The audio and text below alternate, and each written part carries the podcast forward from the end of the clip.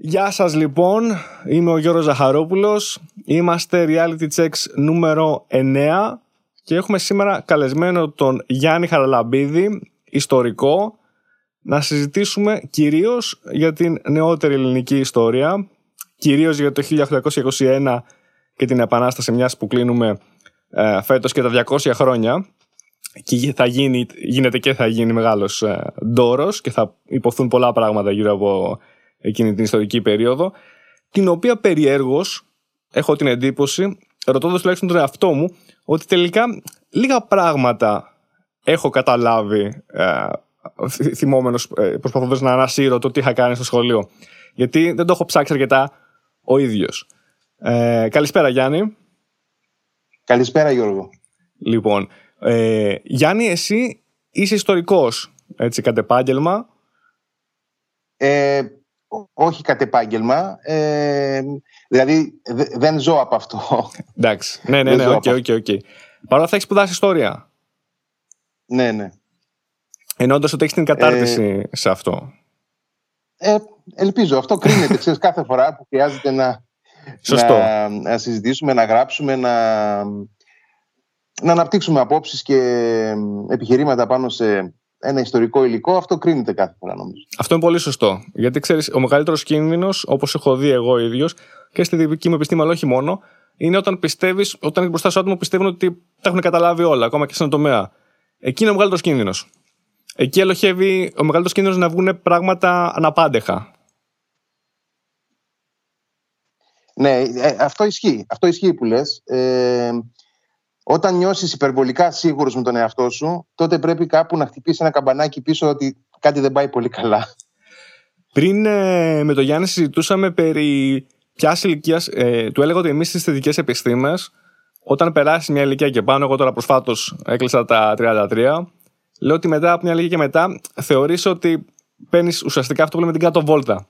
Γιατί ο εγκέφαλός σου πλέον δεν είναι τόσο δραστήριος στο να συλλαμβάνει κάτι καινούριο, με κάτι επαναστατικό, μια φοβερή νέα ιδέα, είτε ξέρεις, ας πούμε, όπως στη φυσική που μπορείς να συλλάβεις μια νέα θεωρία που να περικλεί όλο και περισσότερα πράγματα, είτε από άψη εφευρετικότητας. Σιγά σιγά σε εγκαταλείπει λίγο αυτό, ας πούμε. Εντάξει, σε αδρές γράμμες, δεν σημαίνει ότι αυτό σημαίνει σε όλους. Αλλά ο Γιάννης, μου λέγες εσύ Γιάννη ότι στο, στο, στις θεωρητικές επιστήμες είναι το αντίστροφο. Ναι, στις ανθρωπιστικές και κοινωνικές επιστήμες έχω την εντύπωση ότι είναι κάπως διαφορετικά τα πράγματα. Είναι λίγο ε, αντεστραμμένα, δηλαδή με την έννοια ότι όταν είσαι αρκετά νέος ε, δεν δίνουν ε, οι περισσότεροι πολύ βάρος σε αυτό που έχεις να πεις. Ίσως όχι και τελείως άδικα, ε, για να είμαστε δίκαιοι. Ε, η αλήθεια είναι ότι χτίζεται μια, μια θεωρητική συγκρότηση με τα χρόνια από την άποψη ότι το, το πληροφοριακό υλικό ε, έρχεται και, και αθρίζεται, ε, το ένα πράγμα κουμπώνει με το άλλο και αρχίζεις και δημιουργείς μια, μια ευρύτερη θεωρητική ζήμωση στο, στο μυαλό σου που σε, σου, ανοίγει, σου ανοίγει δρόμους και έχεις να πεις πιο ουσιαστικά πράγματα. Εννοώντας ότι έχεις καλύτερη αντίληψη έχοντας και ο ίδιος διαβάσει περισσότερα άρθρα, ας πούμε, ας πούμε συγκεκριμένα τομέα, ας πούμε για την ελληνική ιστορία, ας μιλήσουμε, έτσι. Ή για την ιστορία mm-hmm. εκείνης της περίοδου, 19ου αιώνα, 1800 και λίγο πριν και, και λίγο μετά, μέχρι ας πούμε το 30, 1830 εννοώντας. Ότι εννοώντας ότι όταν είσαι ακόμα πολύ νέος και παράδειγμα εγώ είμαι ένας νέος φέρελπης ιστορικός και θέλω να κάνω έρευνα πάνω στη συγκεκριμένη περίοδο. Ξεκινάω ας πούμε διδακτορικό. Δύσκολο θα είμαι πάνω στο σοβαρά. Εννοώντας ότι ο ίδιος ακόμα δεν έχω προλάβει να διαβάσω όλα αυτά που υπάρχουν γύρω από αυτόν τον τομέα. Κοίταξε να δεις. Όταν, ε, εντάξει, όταν κάποιος φτάνει στο, στο επίπεδο του διδακτορικού ε, έχει καταρχήν έχει καταρχάς κατακτήσει κάποια σκαλοπάτια. Οπότε εκεί είναι λίγο διαφορετική η κατάσταση ε, και αρχίζεις ουσιαστικά να, να θέτεις ε, το, το πλαίσιό σου, τις βάσεις σου. Ε, νομίζω ότι ε, εκεί ουσιαστικά μπαίνεις σε, σε μια τροχιά διαφορετική που σου δίνει τη δυνατότητα μέσα από την έρευνα, η έρευνα είναι εργαλείο, ε, σου δίνει τη δυνατότητα μέσα από την έρευνα να, να καταφέρεις να διατυπώσεις κάτι ευρύτερο θεωρητικό και να συμβάλλεις σε μια, σε μια ουσιαστική συζήτηση. Δηλαδή να, να πεις κάτι καινούριο. Όλοι αυτό θέλουμε στην επιστήμη, νομίζω, να πούμε κάτι καινούριο. η ιστορική έρευνα, αν δεν κάνω λάθος, ε, προσπαθείς επί της ουσίας να είτε να ανασύρεις είτε να φέρεις κάτι στο φως το οποίο πριν δεν ήταν τόσο πολύ γνωστό είτε ευρύτερα είτε καθόλου. Ε, ανασύροντας κάποιες πηγές που μπορεί να έχεις βρει ή συνδέοντας κάποιες πηγές μεταξύ τους, κάνω λάθος. Κοίταξε να δεις. Ε, οι πηγές είναι το ένα πράγμα. Ε, και οι πηγές πάντοτε εννοούμε αυτό που είναι πιο κοντά στα γεγονότα. Οτιδήποτε είναι πιο κοντά στα γεγονότα, συνολικά το, το θεωρούμε πηγή. για να το πω πάρα πολύ απλά έτσι. Από εκεί και πέρα δεν είναι μόνο οι πηγές. Οι πηγές είναι μια αφετηρία ε, πάνω στην οποία έχει χτιστεί από τότε μέχρι τώρα, στις περισσότερες περιπτώσεις, ένα υλικό. Το υλικό αυτό, κάθε φορά που χρειάζεται να ασχοληθείς με ένα αντικείμενο, ε, πρέπει να το δεις. Να το δεις προσεκτικά, να το μελετήσεις. Ε, εάν το υλικό το οποίο έχει χτιστεί πάνω στις πηγές για κάθε συγκεκριμένο ζήτημα είναι πλήρες, εκεί υπάρχουν λίγα πράγματα να πεις. Συχνά όμως, ακόμα και εκεί που υπάρχει μια εικόνα πληρότητας, υπάρχουν πράγματα που πρέπει να τα ξαναδούμε. Πολλές φορές ο κόσμος ε, που δεν ασχολείται εντατικά με την ιστορία έχει την εντύπωση ότι ε, κάποιοι πάνε να αλλάξουν την ιστορία. Η ιστορία δεν είναι κάτι στατικό. Η ιστορία είναι ο τρόπος που αντιλαμβανόμαστε το παρελθόν και όπως και ένας άνθρωπος, όπως αλλάζει η ηλικία του και ο ίδιος οριμάζει, αλλάζει και ο τρόπος με τον οποίο αντιλαμβάνεται τα πράγματα το ίδιο σημαίνει και με την ανθρώπινη κοινωνία. Όσο περνάει ο καιρός, αλλάζουν οι προτεραιότητές μας, αλλάζει ο τρόπος που βλέπουμε τον ίδιο μας τον εαυτό και τον κόσμο και αλλάζει και ο τρόπος που βλέπουμε το παρελθόν. Ζητάμε καινούργια πράγματα να μάθουμε γι' αυτό, να απαντήσουμε διαφορετικά ερωτήματα. Άρα είναι φυσιολογικό ότι αλλάζει και η ιστορία. Αυτό είναι μια, μια εντελώς φυσιολογική εξέλιξη που δεν πρέπει να μας ξενίζει. Δεν σημαίνει ότι ό,τι καινούριο διατυπώνεται είναι απόλυτα σωστό και πρέπει να το αγκαλιάζουμε ε, χωρίς κριτική αντιμετώπιση. Οπωσδήποτε όλα υπόκεινται σε μια κριτική αξιολόγηση. Ε, αλλά αυτό ισχύει και για ό,τι έχει διατυπωθεί ήδη. Βέβαια. Και καλά, τώρα έχω πάρα πολλές απορίες πάνω σε αυτό και θα σου πω. Μια από τι πρώτε που μου ήρθε. Έτσι, πριν ξεκινήσουμε να μιλάμε για την ελληνική ιστορία και τη βασική ερώτηση που να κάνω πόσο καλά τελικά γνωρίζουμε την ελληνική ιστορία, ακόμα και δεν θα πω όλη την ελληνική ιστορία, ακόμα και για ένα συγκεκριμένο τομέα. Τελικά, πόσο καλά θεωρείς ότι τη γνωρίζουμε κατά μέσο όρο; Άστο αυτό ακόμα. Γιατί αυτό θα, θα, το, θα το πούμε σε λίγο. Ναι. Αλλά τώρα, μια που ανέφερες κάτι πολύ ενδιαφέρον έτσι ακούγοντάς σε, πόσο εύκολο εσύ είναι να κοιτάξεις πίσω και να προσπαθήσει να, προσπαθήσεις να ερμηνεύσεις ό,τι υπήρχε και να προσπαθήσεις ταυτόχρονα να το κάνεις αυτό όχι με βάση το τωρινό περιεχόμενο που εμείς τώρα, το τωρινό context που λέμε, αλλά με βάση τα, τα τότε, ας πούμε, τα ήθη της τότε εποχής, τα ήθη έθιμα, τις συνήθειες, Παράδειγμα, θα σου πω γιατί το λέω αυτό. Αν τώρα έχουμε εμείς μια στιγμένη εντύπωση για τους ήρωες της Ελληνικής Επανάστασης του 1921.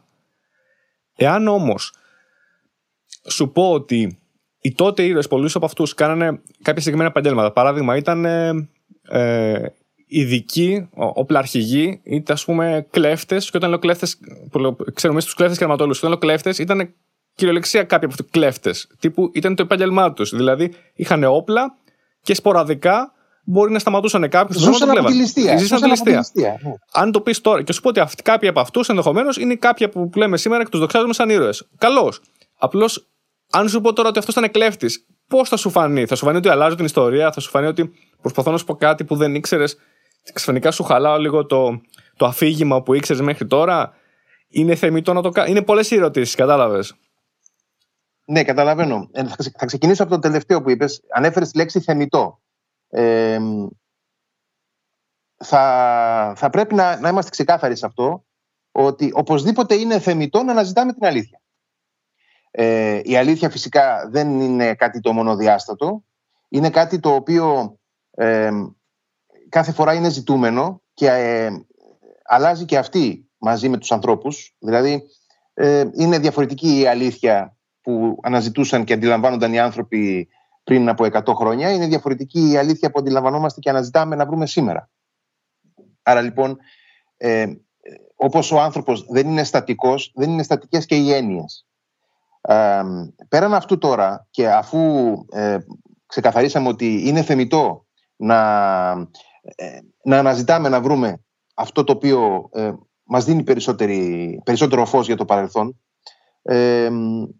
Ε, πρέπει επίσης να παραδεχτούμε ότι όλοι μας μεγαλώνοντας και ειδικά στο πλαίσιο μιας συγκεκριμένης κοινωνίας που έχει φτιαχτεί, έχει δομηθεί και δεν το λέω καθόλου αρνητικά, με συγκεκριμένα πρότυπα και για, για να απαντήσει σε συγκεκριμένες ανάγκες και η ελληνική κοινωνία είναι μια τέτοια κοινωνία όπως οι περισσότερες είναι μια εθνική κοινωνία που έπρεπε να, να συγκροτήσει κοινή συνείδηση για έναν ε, συγκεκριμένο λαό μέσα σε συγκεκριμένα γεωγραφικά πλαίσια. Άρα λοιπόν όλα αυτά ε, γίνονται με, μέσα από την παραγωγή αφηγημάτων. Ε, επίσης εδώ έχουμε ένα, ένα ε, βασικό σημείο στο οποίο πάρα πολλοί έτσι, άνθρωποι λένε ότι δεν είναι δυνατόν να λέμε ότι το έθνος χτίζεται. Το έθνος ή υπάρχει ή δεν υπάρχει. Δεν είναι έτσι ακριβώς.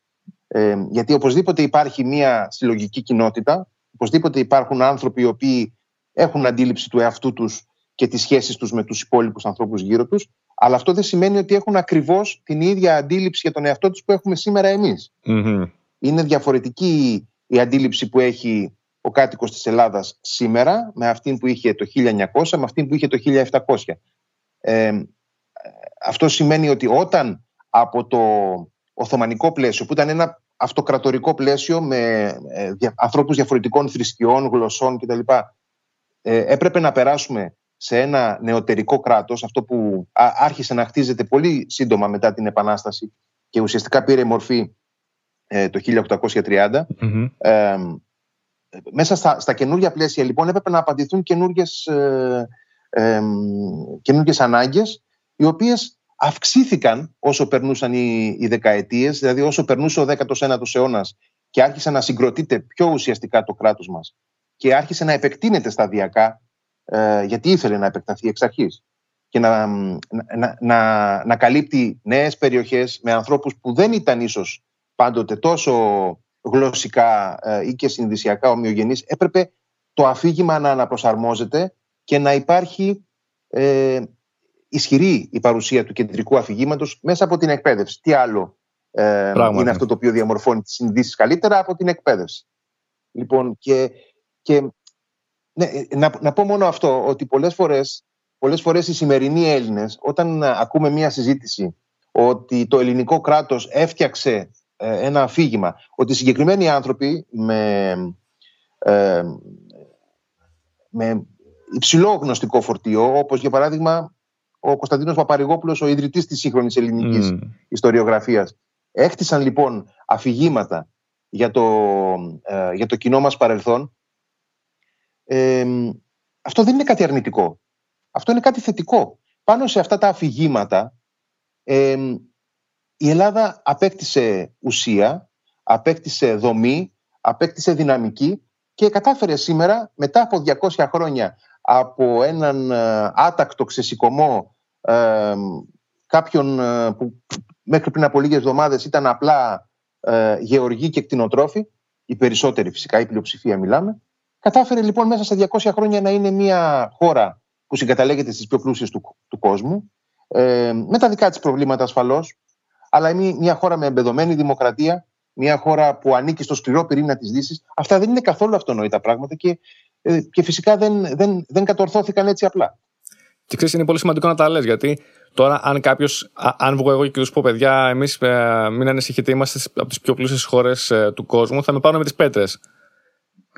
Αν, αν βγω και πω, ή αν με ένα πολιτικός βγήκε και πει, όχι εγώ, άστο, ένας πολιτικός βγήκε και πει ναι. τώρα δημόσια ότι παιδιά μην παραπονιέστε, είμαστε από τις πιο, ας πούμε, όχι μόνο από άποψη πλούτου φυσικού, είναι όπως το είπες, έχουμε μια δημοκρατία, έχουμε κάποιους νόμους, έχουμε κάποια συγκεκριμένα δικαιώματα τα οποία είναι κατοχυρωμένα. Αυτά δεν είναι αυτονόητα πράγματα για τις περισσότερες χώρες του κόσμου. Το να μην παραπονιέται κάποιος είναι σχετικό. Γιατί ο ναι. καθένας πάντοτε παραπονιέται σε σχέση με αυτό το οποίο ναι, θα ήθελε ναι, ναι, να βέβαια, έχει. Βέβαια. Κοιτάζει και το καλύτερο εννοείται. Έτσι, δεν μπορεί να κοιτάζει το χειρότερο. Οι, οι ανθρώπινες ανάγκες και φιλοδοξίες είναι ε, απεριόριστες. Βέβαια, δεν βέβαια, βέβαια. Έχουμε αυτή την απληστία. Πάντοτε υπάρχει το καλύτερο.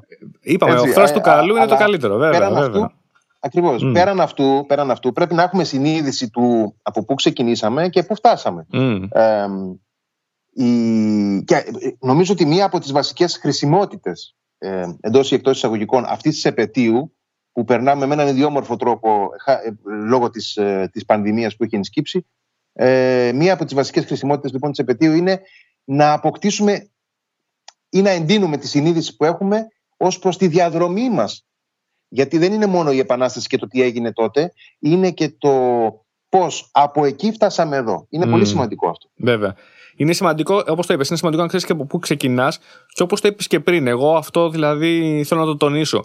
Το έθνος δεν είναι κάτι αυθύπαρκτο. Το χτίζεται μέρα με τη μέρα. Και εμείς τώρα αυτή τη στιγμή το συνεχίζουμε και το χτίζουμε μέρα τη μέρα. Δηλαδή δεν είναι κάτι το οποίο μας το δώσανε μια μέρα και τελείωσε, παιδιά. Γεια σας. Σας δώσαμε ένα έθνος, λέγεται Ελλάδα. Ξεκινάμε τώρα. Ε, πορευόμαστε. Ο, ο Ρενάν, ε, ο οποίος είναι ένας από τους μεγαλύτερους ε, θεωρητικούς του έθνους, ε, ε, Γάλλος στο που, που έτσι δραστηριοποιήθηκε κυρίως στο δεύτερο μισό του 19ου αιώνα και επηρέασε πολύ και Έλληνες ε, διανοητές της εποχής του. Ο Ρενάν λοιπόν έλεγε ε, κάπου ότι το έθνος είναι ένα καθημερινό δημοψήφισμα με την έννοια ότι, ότι αποτελεί μια πολιτική κοινότητα στην οποία θέλουμε να ανήκουμε και έχουμε ανάγκη να ανήκουμε. Ε, οπότε λοιπόν ε, νομίζω ότι αυτό είναι, απαντάει ευθέως σε αυτό που αναφέρεις. Ναι, αλλά μετά έχω την, την επόμενη λοιπόν ε, ερώτηση, η οποία είναι λίγο πιο ιδιαίτερη. Συμφωνώ ε, προσωπικά ότι έχουμε ένα, ανάγκη κάποια συγκεκριμένα αφηγήματα τα οποία τελικά συγκροτούν αυτό που είμαστε εμείς και μας διαχωρίζει από άλλους είτε λαούς και αυτά είναι και συγκεκριμένα χαρακτηριστικά όταν λέω αφήγημα. Το αφήγημα αυτό δεν είναι μόνο η ιστορία, δεν είναι με την ευθυνερία, είναι όμως και με τα έθιμα που έχουμε, ενδεχομένως να έχουμε συγκεκριμένο αφήγημα για τη θρησκεία που έχουμε κτλ. Ό,τι μας ενώνει. Όλα αυτά που μας ενώνουν, αυτό που λέμε το κοινωνικό ύφασμα που έχουμε στην Ελλάδα, το social fabric που λένε οι Αμερικανοί, είναι αυτό που μας ενώνει και μας διαχωρίζει από κάποιο άλλο στο εξωτερικό. Αν ε, όσοι έχουν ταξιδέψει στο εξωτερικό, ειδικά για μεγάλο διάστημα, νιώθουν κάποια στιγμή την ανάγκη, πιστεύω. Όλοι έχουν ανάγκη να κάνουν την πλάκα που ξέρουν το αστείο το οποίο θα το πιάσει μόνο Έλληνας, παιδί μου. Γιατί ε, γιατί σε δίνουν στοιχεία του παρελθόντος τα οποία μόνο Έλληνες θα καταλάβει. Αυτό είναι, είναι πολύ ενδιαφέρον που λες. Ναι. Είναι κάτι και το ξανάγκη, το θέλεις. Συνήθω περνάει κάτω από τα ραντάρ. Το χιούμορ. Κάθε λαός, κάθε έθνος έχει και το δικό του. Μπράβο. Και εμείς και σαν Έλληνες, επειδή είμαστε πολύ εξωστρεφείς, δεν είμαστε πιο μαζεμένοι, το έχουμε ανάγκη ακόμα περισσότερο αυτό θεωρώ. Δηλαδή, όταν δεις έναν Έλληνα μετά, ακόμα και ο πιο. Πώς να το πω. Ακόμα και αυτός που ε, δεν το έχει. Ε, πώς το πω, είναι τελείως ε, ότι λέει ότι θέλει να φύγω από την Ελλάδα και όλα μαύρα και, και άσχημα. Ε, αν δει Έλληνα στο εξωτερικό και αρχίζουν λίγο την πλάκα μεταξύ τους, ακόμα και αυτός ο πιο αρνητικά ας πούμε, διακείμενος θα το απολαύσει, πιστεύω. Είναι κάτι το οποίο μας δένει μεταξύ μας. Είναι, είναι τα κοινά βιώματα, να το πω έτσι. Και ένα από τα πράγματα τα κοινά βιώματα είναι και το αφήγημα, είτε το έχουμε μάθει από το σχολείο, είτε από την οικογένεια, είτε από το περιβάλλον. Είναι, είναι όλα αυτά. Πού θέλω να κατάληξω όμως τώρα. Συμφωνώ ότι το αφήγημα, όπως παράδειγμα είναι η ιστορία, το χρειαζόμαστε γιατί μας μας δίνει μια ταυτότητα, μας ενώνει γύρω από κάποια συγκεκριμένα σύμβολα, είτε αυτά είναι πρόσωπα, είτε είναι σύμβολα όπως η σημαία κτλ. Ποιο είναι το θέμα τώρα; Οπότε, ας πούμε ότι είναι θεμητό να χτίζουμε ένα τέτοιο αφήγημα και να το δίνουμε μέσω τη εκπαίδευση στα σχολεία στα παιδιά για να το μαθαίνουν. Κατά πόσο είναι θεμητό τώρα όμως να χτίζουμε ένα αφήγημα συγκεκριμένο αποκρύπτοντας κάποια πράγματα ή ας πούμε ακόμα και να τα διαστρεβλώνουμε ώστε να εξυπηρετήσουμε το σκοπό του αφηγήματος. Κατά πόσο δηλαδή τελικά ο σκοπός αγιάζει τα μέσα; Κοίταξε να δεις. Αυτή είναι μια στάθμιση που κάθε φορά καλούμαστε να την κάνουμε. Ε, και φυσικά είναι μια στάθμιση που την κάνουμε και ως πολίτες ε, ενός κράτους και ως, ε, ως άνθρωποι απλά που θέλουμε να, ε, να έχουμε αντίληψη ε, για την ιστορία μας ε, και φυσικά την κάνουμε και εμείς ως μέλη μιας επιστημονικής κοινότητας.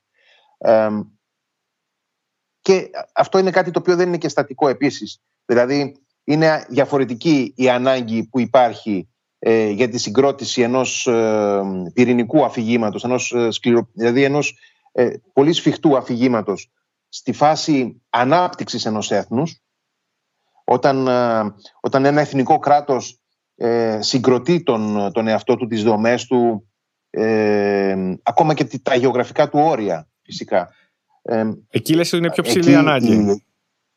Ε, οπωσδήποτε. Ναι, ναι, ναι. Και είναι διαφορετικό, όταν έχει, είναι διαφορετικό όταν έχει κατακτήσει ένα επίπεδο ε, συγκρότησης και εκεί υπάρχει, αν, θέλετε, αν θέλεις να πούμε, μια ε, μεγαλύτερη ευχέρεια, μια μεγαλύτερη πολυτέλεια, αν θέλει να πει κάποιος, να, να γίνει πιο διακριτικό, ε, στην, στη συζήτηση και πιο συμπεριληπτικό. Για παράδειγμα, ε, δεν υπάρχει κανένα ευρωπαϊκό εθνικό κράτος το οποίο ε, σε οποιαδήποτε φάση, σε κάποια φάση της ζωής του να μην είχε αναπτύξει αντίστοιχα αφηγήματα και ε, περνώντας τα χρόνια να τα έχει ε, αλλάξει, να τα έχει κάνει πιο πλουραλιστικά, πιο, ε, πιο δεκτικά σε, σε, σε, αυτοκριτική και σε ε, ενδεχομένως ανάλυση πτυχών που είχαν μέχρι τότε αποσιοποιηθεί ή ίσως και διαστρεβλωθεί.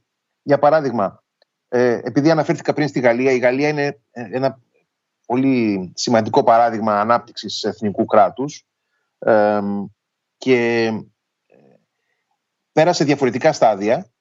Οπωσδήποτε κάθε χώρα, κάθε έθνος, ε, κάθε κράτος περνάει τα δικά του στάδια. Εμφανίζονται φυσικά και μοτίβα, εμφανίζονται ομοιοτυπίες οι οποίες ακολουθούνται και συναντάμε στα περισσότερα, στις περισσότερες περιπτώσεις, αλλά υπάρχουν και μοναδικά στοιχεία. Λοιπόν, στη, στη Γαλλία ε, υπήρχαν περιοχές οι οποίες μέχρι και τις αρχές του, του 20ου αιώνα, ε, αν όχι και μέχρι και τα μέσα του 20ου αιώνα, δεν ήταν ακριβώς γαλλικές. Ήταν και γαλλικές ή ήθελαν οι Γάλλοι να είναι γαλλικές. Ε, ήταν και γερμανικές και φυσικά μιλάω για ε, τρεις ε, επαρχίες που είναι πολύ γνωστές στην ιστορία. Είναι η Αλσατία, η Λορένη και το Ζάρλαντ. Λοιπόν, αυτές οι τρεις περιοχές, σήμερα οι δύο ανήκουν φυσικά στη Γαλλία, το Ζάρλαντ ανήκει στη Γερμανία, ήταν περιοχές που είχαν, δεν είχαν κάτι, ε, δεν είχαν ένα ξεκάθαρο χαρακτήρα, Υπήρχαν άνθρωποι οι οποίοι γεννήθηκαν και μεγάλωσαν, για παράδειγμα, στην, ε, στην Αλσατία και πολέμησαν στον ένα παγκόσμιο πόλεμο ως Γάλλοι και στον άλλο ως Γερμανοί. Mm. Κάτι το οποίο δεν είναι τόσο ε, πολύ γνωστό, ευρέως γνωστό, ας πούμε, σαν στοιχείο. Ναι, αυτό είναι, mm. είναι εντυπωσιακό φυσικά. Είναι εντυπωσιακό, αλλά είναι μια πραγματικότητα. Και φυσικά μια εθνική ιστορία έχει ανάγκη αυτά τα, αυτά τα στοιχεία να τα ενσωματώσει, να τα εξηγήσει κυρίως. Ε, όπως για παράδειγμα η ελληνική ιστορία και η ιστοριογραφία είχε ανάγκη τον 19ο αιώνα να βρει μια εξήγηση γιατί, για παράδειγμα, υπήρχαν αρκετοί Σλαβόφωνοι πάνω από τον Όλυμπο σε περιοχές που και το ελληνικό κράτος και η, τότε ε, πρώιμη επιστημονική κοινότητα θεωρούσαν ότι είναι βάσιμα ελληνικές και πρέπει να διεκδικούνται.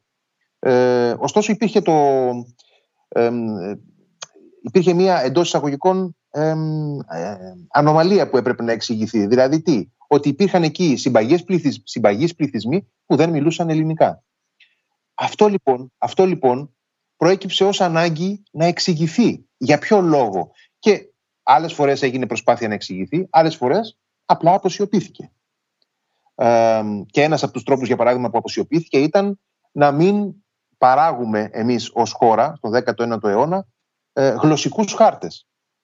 Ε, ήταν πάρα πολύ της μόδας από τον 18ο, 18ο κιόλας αιώνα ε, να, να διακινούνται και να παράγονται γλωσσικοί χάρτες. Χάρτες δηλαδή που αποτύπωναν όχι γεωγραφικά όρια κρατών, αλλά γεωγραφικά όρια γλωσσικών κοινοτήτων. Αυτό δεν εμείς εκείνη την εποχή, Ναι, εμείς εκείνη την εποχή, παρά το γεγονός ότι ε, ήμασταν ακριβώς σε μια φάση εθνικής ανάπτυξης και επέκτασης, ε, παραλείψαμε να, ή το, το αφήσαμε παραπίσω ε, ως προτεραιότητα να φτιάξουμε γλωσσικούς χάρτες. Ο βασικός λόγος που έγινε αυτό ήταν διότι έπρεπε να βρεθεί τρόπος να αντιμετωπιστεί θεωρητικά το γεγονός ότι υπήρχαν πληθυσμοί ε, στο έδαφος της Μακεδονίας οι οποίοι δεν μιλούσαν ελληνικά. Και φυσικά δεν μιλούσαν ελληνικά για μια σειρά από λόγους και το, και το ότι μιλούσαν σλαβικά δεν σημαίνει κάτι απαραίτητα για τη συνείδησή τους.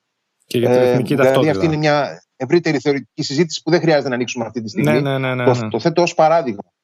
Έτσι, το θέτω ως παράδειγμα στα πλαίσια ε, της συζήτησης και του, του ερωτήματος που έκανες. Και το ενδιαφέρον είναι ότι η ιστορία τα έφερε έτσι που μια καταστροφή, η μικρασιατική καταστροφή που έγινε το 1922 και που του χρόνου θα έχουμε τα 100 της χρόνια, ε, η μικρασιατική καταστροφή λοιπόν μέσα από την ανταλλαγή, την αναγκαστική ανταλλαγή των πληθυσμών που επέβαλε η συνθήκη της Λοζάνης και ε, μέσα από την εγκατάσταση στην ύπεθρο της Μακεδονίας συμπαγών πληθυσμών μικρασιατικών και ποντιακών ε, άλλαξε τελείως το τοπίο και αναθεώρησε πλήρως μια κατάσταση. Δηλαδή, η Ελλάδα τη Μακεδονία την έκανε ελληνική και αυτό δεν είναι καθόλου κακό. Δηλαδή, η Μακεδονία το 1912 ήταν μια Οθωμανική περιοχή και είχε όλα τα, τα ελαττώματα, εντός εισαγωγικών ελαττώματα, όλα τα χαρακτηριστικά που είχε μια Οθωμανική Βαλκανική περιοχή. Είχε διάσπαρτο πληθυσμό από διάφορες κοινότητες γλωσσικές και θρησκευτικές. όταν αυτή η περιοχή πέρασε στα πλαίσια ενός εθνικού κράτους, όπως ήταν το ελληνικό, έπρεπε να, να βρεθεί τρόπος να ολοκληρωθεί εθνικά. Άλλα κράτη το έκαναν αυτό ασκώντας ε, βίαιες πολιτικές. Η Ελλάδα το έκανε κυρίως μέσα από την εκπαίδευση και τη διοίκηση. Και αυτό δεν είναι κάτι κακό και δεν πρέπει να το κρύβουμε και δεν πρέπει να φοβόμαστε να το συζητάμε. Είναι κάτι θετικό και θεμητό και κάτι που έγινε περίπου ουσιαστικά σε όλα τα ευρωπαϊκά εθνικά κράτη. Εάν δούμε τι, ε, τι εθνοτικές κοινότητες και γλωσσικές κοινότητες υπήρχαν στην κεντρική Ευρώπη για παράδειγμα ε, μεταξύ ε, Ουγγαρίας, Τσεχίας, Πολωνίας, Γερμανίας ε, ε, τα Βαλκάνια μοιάζουν για νηπιακογείο. Βέβαια, βέβαια.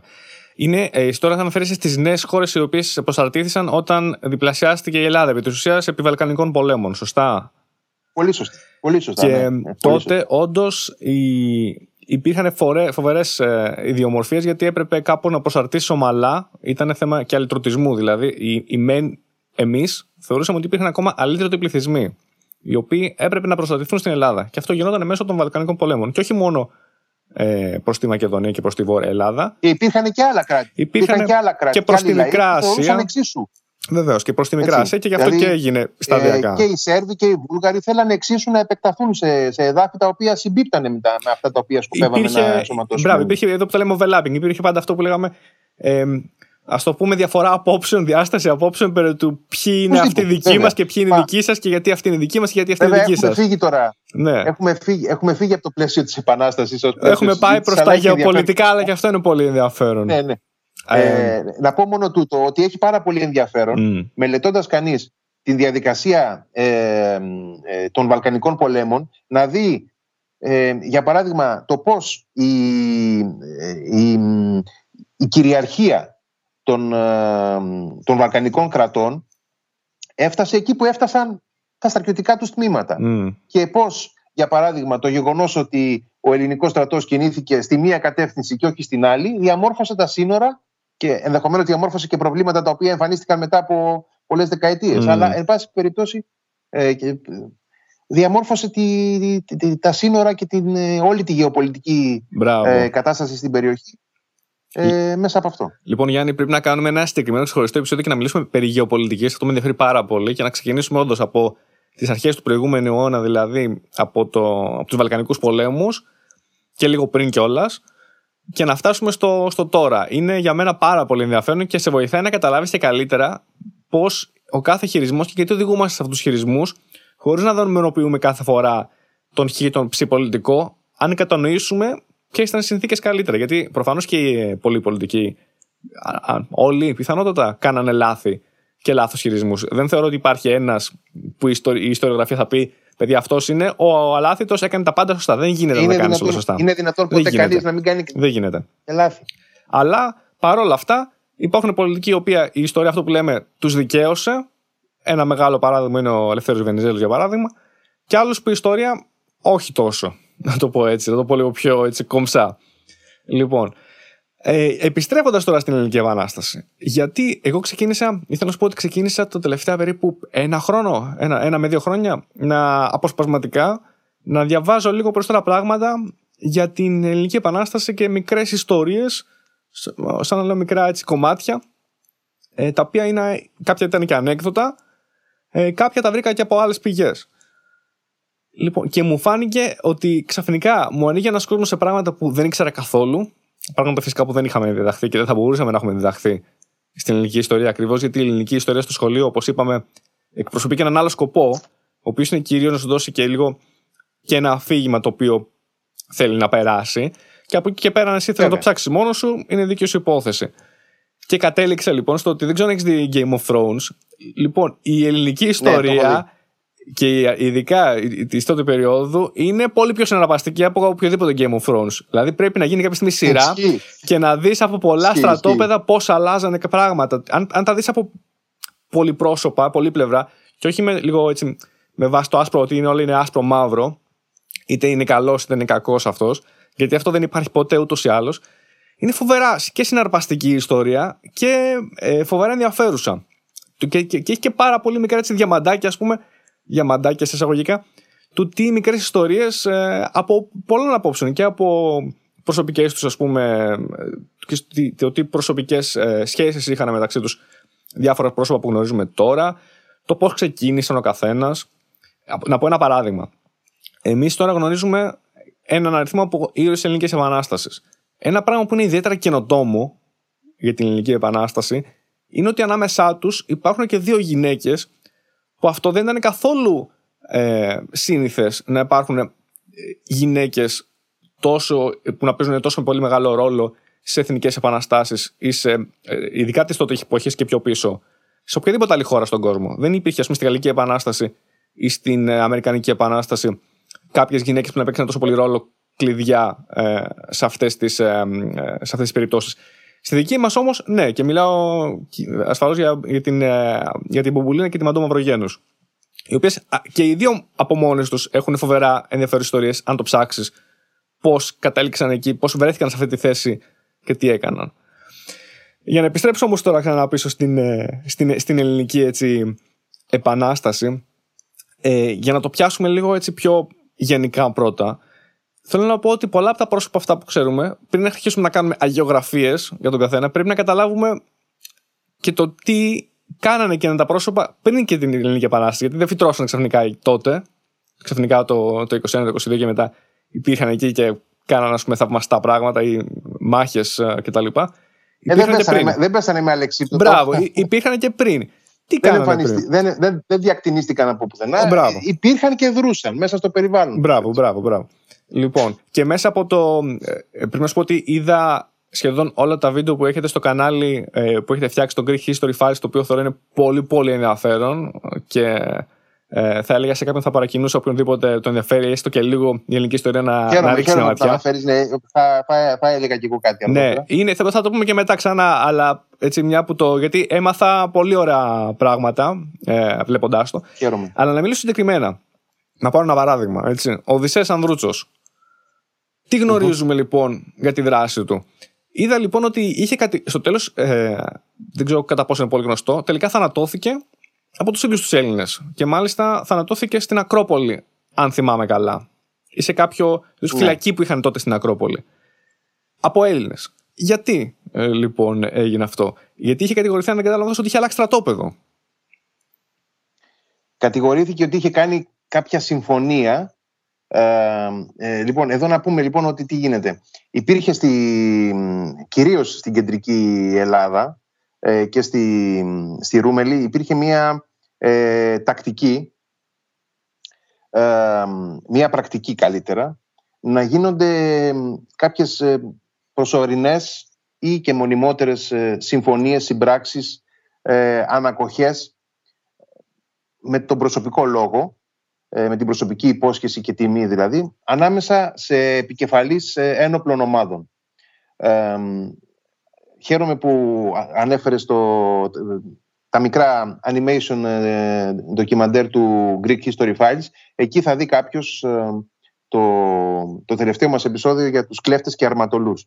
Μέσα σε λίγα λεπτά λοιπόν μπορεί να αποκτήσει μια έτσι, ε, αρκετά σαφή άποψη για το πώς αναπτύχθηκε αυτό το φαινόμενο των κλεφτών και αρματολών. Τι ήταν λοιπόν, ήταν ουσιαστικά άνθρωποι οι οποίοι από παιδιά ε, μεγάλωναν μέσα σε ένα περιβάλλον ε, που τους εκπαίδευε να, να γίνουν επαγγελματίες στρατιώτες και στελέχωναν ομάδες ε, ενόπλων, οι πιο ικανοί ή αυτοί που είχαν από την ε, οικογένειά τους ε, ένα κληρονομικό δικαίωμα στην αρχηγία γίνονταν επικεφαλής, αυτό που ονομάζουμε αργότερα οπλαρχηγοί, ε, επικεφαλής δηλαδή άτακτων στρατιωτικών σωμάτων και είτε ζούσαν σε κάποιες περιπτώσεις από τη ληστεία είτε ε, όταν γίνονταν αρκετά ισχυροί, κατάφεραν να, να αποκτούν ένα αρματολίκι, δηλαδή μια περιοχή ελέγχου ε, και εξασφάλισης της, ε, της τάξης και της ασφάλειας από άλλες ένοπλες ομάδες.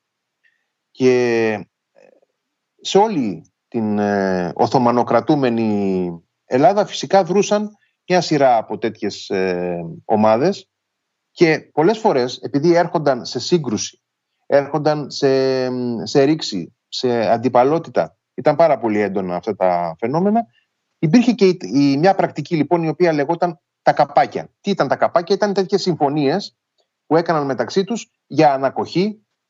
Ήταν μια πάρα πολύ συνηθισμένη και διαδεδομένη ε, διαδικασία η οποία φυσικά επειδή ίσχυε πριν την Επανάσταση έγινε και στη διάρκεια της Επανάστασης και μεταξύ ε, Ελλήνων χριστιανών και ε, Αλβανών κυρίως μουσουλμάνων ε, οπλαρχηγών οι οποίοι φυσικά οι Έλληνες ήταν επαναστάτες οι, οι Αλβανοί ήταν στην υπηρεσία των Οθωμανών και τέτοιου είδους συμφωνίες έγιναν από πολλούς.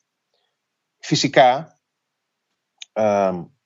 τέτοιου είδους συμφωνίες καμιά φορά, ειδικά μέσα στο πλαίσιο της Επανάστασης, όπου είχαμε και την παρουσία ιδίως πολιτικού προσωπικού, το οποίο είχε έρθει έξω από, την, από, το στενό ε, ελαδίτικο περιβάλλον και μιλάω για φαναριώτες, ε, ανθρώπους οι οποίοι ήταν μορφωμένοι και ζούσαν είτε στις παραδουνάβιες ηγεμονίες είτε στη, σε, σε χώρες της Ευρώπης. Και τους ήταν φυσικά πάρα πολύ παράξενο ε, αυτό το, το σκηνικό ότι μπορεί ενώ υπάρχει επανάσταση και πόλεμος και συγκρούσεις ένας Έλληνας οπλαρχηγός να κάνει μια ε, προσωπική συμφωνία με έναν μουσουλμάνο ή Τούρκο. Ε, και είτε επειδή αρχικά αυτό τους ήταν πολύ παράξενο είτε γιατί ήθελαν να το εκμεταλλευτούν για πολιτικούς λόγους για να βγάλουν στο περιθώριο ε, έναν ισχυρό οπλαρχηγό, ο οποίος δεν ανήκε στο δικό τους κύκλο επιρροής, το εκμεταλλεύτηκαν αυτό το πράγμα και σε μια τέτοια περίπτωση ήταν και ο Οδυσσέας Ανδρούτσος, ο οποίος ε, μάλιστα θανατώθηκε μετά από μια έτσι, συνωμοσία θα λέγαμε εντός εισαγωγικών, μια ναι, ναι. πολιτική ναι. ίντριγκα εν πάση Μπράβο, ακριβώς. Και θανατώθηκε από έναν από τους πιο στενούς συνεργάτες του, τον Γιάννη Γκούρα. Μπράβο. Ακριβώς. Ε, ναι. Το οποίο κιόλας, αν θυμάμαι καλά, το θυμάμαι γιατί διάβαζα αποσπασματικά έτσι ένα ε, μια μικρή ιστορία για αυτό.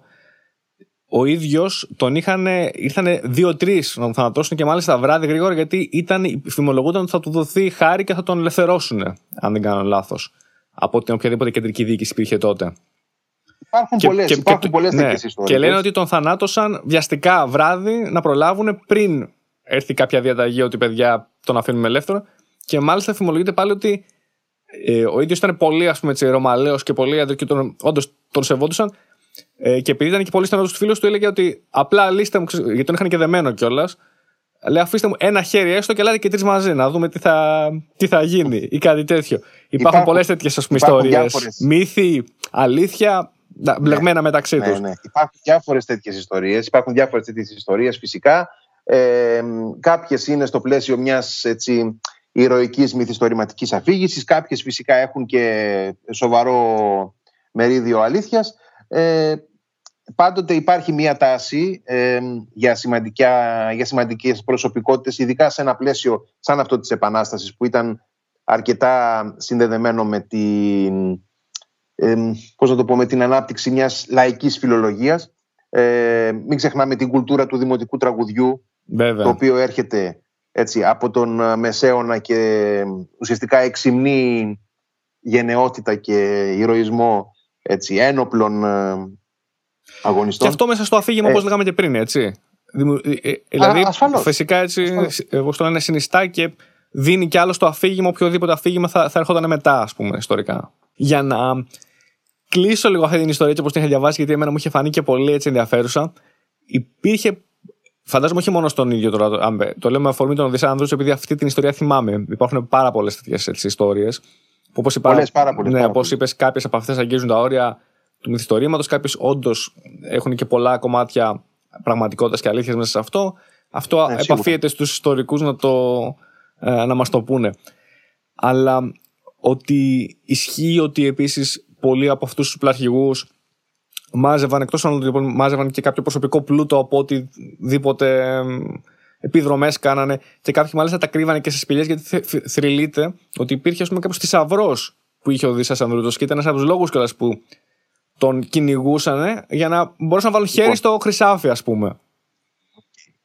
Ε, καταρχάς να πούμε ότι ε, αυτοί οι άνθρωποι ήταν επαγγελματίες ε, στρατιώτες. Είχαν μάθει λοιπόν να ζουν από αυτό.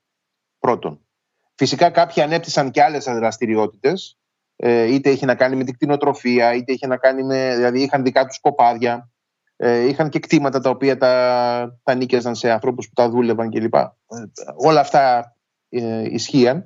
Αλλά σε κάθε περίπτωση η, η βασική τους δραστηριότητα είχαν μάθει να είναι ε, να προσπορίζονται τα, τα αναγκαία ε, μέσα από την, από την ένοπλη δράση. Τώρα, ε, μέσα στο πλαίσιο της Επανάστασης φυσικά υποτίθεται ότι από, τις, ε, από τη στιγμή που συγκροτήθηκαν οι πρώτες κυβερνήσεις έπρεπε οι, οι οπλαρχηγοί και οι άνδρες τους, αυτοί που ανήκαν στα, στα σώματά τους, να μισθοδοτούνται από το κράτος. Φυσικά αντιλαμβανόμαστε ότι μέσα στις συνθήκες που παρήγαγε η Επανάσταση, ο τρόπος με τον οποίο συλλέγονταν οι πόροι του κράτους και η δυνατότητα να αντληθούν κεφάλαια από το δανεισμό κτλ. ήταν εξαιρετικά ιδιόμορφη. Υπήρχαν περίοδοι που φυσικά τα, τα χρήματα που υπήρχαν στο δημόσιο ταμείο ήταν εξαιρετικά λίγα. Υπήρχαν διάφορα φαινόμενα ε, εκμετάλλευσης. Αυτό είναι γεγονός. Υπήρχαν ε, περιπτώσεις που κάποιος οπλαρχηγός δήλωνε παραπάνω άτομα από αυτά τα οποία είχε στην ομάδα του προκειμένου να, να εισπράξει περισσότερους μισθούς. Ε, Υπήρχαν φυσικά περίοδοι που πολλοί οπλαρχηγοί και οι άνδρες τους δεν πληρώνονταν για ε, κάποιο διάστημα, για εβδομάδες ή και μήνες.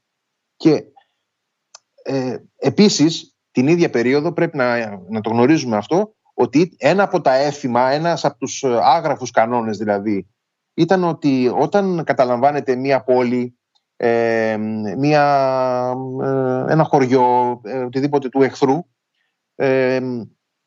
γίνεται μία διαρπαγή. Δηλαδή γίνεται μία ε, λαιλασία, μαζεύεται ό,τι περιουσιακό στοιχείο υπάρχει κινητός πλούτος και αυτός μοιράζεται εξίσου ε, ή με κάποια επιπλέον μοίρα στον, ε, στον αρχηγό και όλοι τους τέλος πάντων μοιράζονται ό,τι υπάρχει. Ό,τι βρεθούν χρήματα, βρεθούν χρυσαφικά, βρεθούν όπλα. Τα όπλα επίσης ήταν κάτι το οποίο είχε έτσι, μεγάλη αξία. και φυσικά ζώα Όλα αυτά λοιπόν ε, μοιράζονταν ναι, μοιράζονταν και φυσικά κάποιος οπλαρχηγός ε, έβρισκε ενδεχομένως συχνά ευκαιρίες να, να αποκτήσει και μόνος του με την ομάδα του κάποια επιπλέον ε, ε έσοδα. Φυσικά λοιπόν υπήρχαν, είναι, είναι λογικό ότι η, πώς θα το πούμε, όσο πιο ισχυρός ήταν κάποιος και όσο πιο μεγάλος, ε, μεγάλο ένοπλο σώμα διέθετε, τόσο περισσότερες ευκαιρίες είχε να, να απορροφήσει, να βρει ε, πηγές ε, εσόδων και όλοι τους σκέφτονταν και τι θα γίνει μετά. Δηλαδή ε, πρέπει να, να σκεφτόμαστε και λίγο κάποιες φορές ρεαλιστικά. Αυτό βεβαίως συχνά απομυθοποιείς στο μυαλό μας ε, ε, ανθρώπους και πρόσωπα και καταστάσεις και ίσως αφαιρεί λίγο από την εξειδανίκευση ναι, ναι, ναι. που έχει γίνει μέσα από την ε, εκπαίδευση και μέσα από τα τα εθνικά αφηγήματα, αλλά αυτό είναι και κάτι, ε, πώς να το πω, μιλάμε για ανθρώπους, δεν μιλάμε για θεούς, μιλάμε για ανθρώπους που έχουν, τη, έχουν τις οικογένειές τους, έχουν τις δικές τους ανάγκες, έχουν τα ελαττώματά τους και φυσικά πρέπει και αυτοί ε, ή και όταν δεν πρέπει συμβαίνει γιατί έχουν το χαρακτήρα να το κάνουν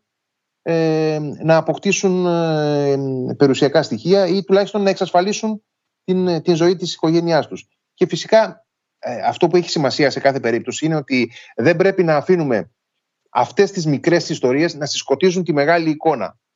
Υπάρχει η μεγάλη εικόνα, υπάρχει μεγάλη εικόνα που πρέπει να την αντιλαμβανόμαστε και να την κρατάμε και φυσικά υπάρχουν και όλες αυτές οι ιστορίες που ε, είτε μεμονωμένα κατά πρόσωπο είτε και συλλογικά σαν ε, κοινότητες ε, την κοινωνία μας δίνουν πολύ χρήσιμα συμπεράσματα και υλικό. Για μένα το κάνουν πιο ενδιαφέρον. Θεωρώ ότι. Κοίταξε, έχουν περάσει τώρα 200 χρόνια από την Επανάσταση, δεν έχουν περάσει 30 χρόνια. Δηλαδή, θεωρώ ότι είμαστε σε ένα μεγάλο βαθμό όριμοι ώστε να δούμε την ιστορία λίγο πιο ψύχρεμα και να δούμε ότι όλοι όσοι συμμετείχαν σε εκείνη την περίοδο ήταν άνθρωποι, όπως είπες, είχαν πάθει, ε, πιθανότατα ε, κάνανε κάποιες πολύ σωστές ενέργειες όπως τις ερμηνεύουμε εμείς τώρα, αλλά κάνανε και πιθανότατα κάποιες λάθος ενέργειες όπως πάλι τις ερμηνεύουμε εμείς τώρα. Λάθος με βάση τα δικά μας πάλι μέτρα.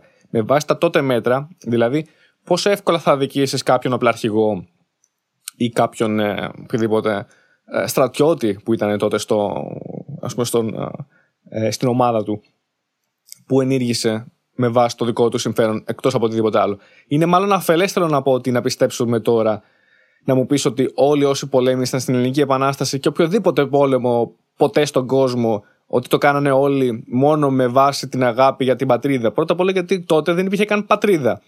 Υπήρχε η ιδέα ότι μπορεί να υπάρξει κάποια στιγμή πατρίδα. Ε, ναι, και πέραν αυτού, ε, ποτέ δεν αποκλείεται να συνεπάρχουν και διαφορετικές δυναμικές μέσα στον ίδιο άνθρωπο. Ναι, ναι, δηλαδή, ναι.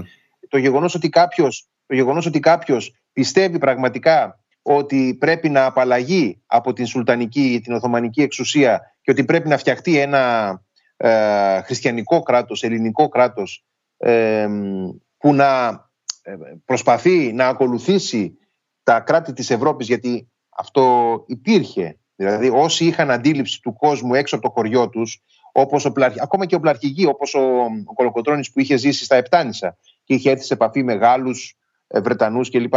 ή και άλλοι οι οποίοι είχαν σπουδάσει, είχαν ζήσει, είχαν εργαστεί σε άλλες χώρες της Ευρώπης, θέλαν η, η Ελλάδα να γίνει ένα νεωτερικό κράτος. Ε, θέλαν να αποκτήσει μία τροχιά που θα την συνδέσει, θα τη συνδέσει με τις χώρες της Ευρώπης που θεωρούσαν ήδη από τότε ως το ιδανικό της εξέλιξης, το ιδανικό ε, στο οποίο έπρεπε και η δική τους πατρίδα να, ε, να προσεγγίσει. Ε, δεν, δεν υπάρχει, πολλές φορές το αντιλαμβανόμαστε ως αντίφαση, αλλά δεν είναι απαραίτητα αντίφαση. Σε κάθε άνθρωπο και σε εμάς τους ίδιους, στον εαυτό μας, ναι, συμπορεύεται, ναι. πάντοτε συνεπάρχουν, συνυπάρχουν και διαφορετικές δυναμικές. Δηλαδή, θέλω να σπουδάσω κάτι που μου αρέσει, να, το, να πω κάτι το πάρα πολύ αθώο και φυσιολογικό. Κάθε νέος κάθε νέος σκέφτεται ότι πρέπει να συνδυάσει αυτό το οποίο του αρέσει με αυτό το οποίο θα του επιτρέψει να, να ζήσει. Έτσι, να έχει τα προστοζήν. Άρα λοιπόν, ακριβώς, άρα λοιπόν όταν βλέπουμε ότι και εμείς οι ίδιοι στον εαυτό μας, στην καθημερινή μας ζωή, προσπαθούμε να, να συντεριάσουμε και να συγκεράσουμε διαφορετικές αναγκαιότητες ε, γιατί αυτό να ισχύει διαφορετικά για οποιονδήποτε άλλο άνθρωπος σε οποιαδήποτε άλλη εποχή. Δεν ήταν, ξαναλέω, δεν ήταν ε, μπορεί εμείς να τους διαβάζουμε μέσα από σελίδες ε, και να, να βλέπουμε τη μορφή τους μόνο μέσα από πίνακες αλλά ήταν πραγματικοί άνθρωποι και είχαν και εκείνοι και πάθη και ανάγκες και προτεραιότητες και, και μίση ε, και συμπάθειες και αντιπάθειες και, λοιπά. και φυσικά και δίκτυα. Δηλαδή ο Κολοκοτρώνης που ήταν ένας πάρα πολύ σημαντικός, ο Θεόδωρος Κολοκοτρώνης ένας πάρα πολύ σημαντικός έτσι, στρατιωτικός και όχι μόνο στρατιωτικός παράγοντας, είχε ένα δίκτυο άλλων μικρότερων οπλαρχικών οι οποίοι τον ακολουθούσαν. Και φυσικά υπήρχαν και άλλοι οι οποίοι δεν τον ακολουθούσαν ή συμμαχούσαν με την άποψή του όταν θεωρούσαν ότι είναι σωστή ή τους συμφέρει ε, ή την ε, αντιμάχονταν την άποψή του όταν ε, θεωρούσαν ότι δεν συμβαδίζει με τα δικά τους ε, συμφέροντα. Για παράδειγμα βλέπουμε περιπτώσεις που οι Μανιάτες που ήταν μια επίσης πολύ συγκροτημένη ομάδα ε, στρατιωτική και συνακόλουθα και πολιτική. Γιατί όποιος έχει πολλά όπλα έχει και η πολιτική και δύναμη. Και αυτά τα δύο πάνε μαζί. Όποιος μπορεί να ελέγξει. Ναι, Έτσι, βέβαια, ναι. όποιος μπορεί να ελέγξει πολλά όπλα έχει και πολιτική δύναμη. Γι' αυτό ε, βλέπουμε ότι ακόμα και οι, οι, οι πολιτικές προσωπικότητες, όπως για παράδειγμα ο Αλέξανδρος Μαυροκορδάτος, που είναι ίσως η πιο εμβληματική πιο εμβληματική προσωπικότητα στο πολιτικό πεδίο καθαρά της Επανάστασης, ε, προσπαθεί πάντοτε να συμμαχίσει με ισχυρούς οπλαρχηγούς προκειμένου ε, στο πολιτικό παιχνίδι να μπορεί να επιβάλλει το λόγο του έχοντας πίσω του και Βέβαια. κάποια ένοπλη ισχύ. Ε, βέβαια, γιατί τελείω δεν γίνεται. Έτσι.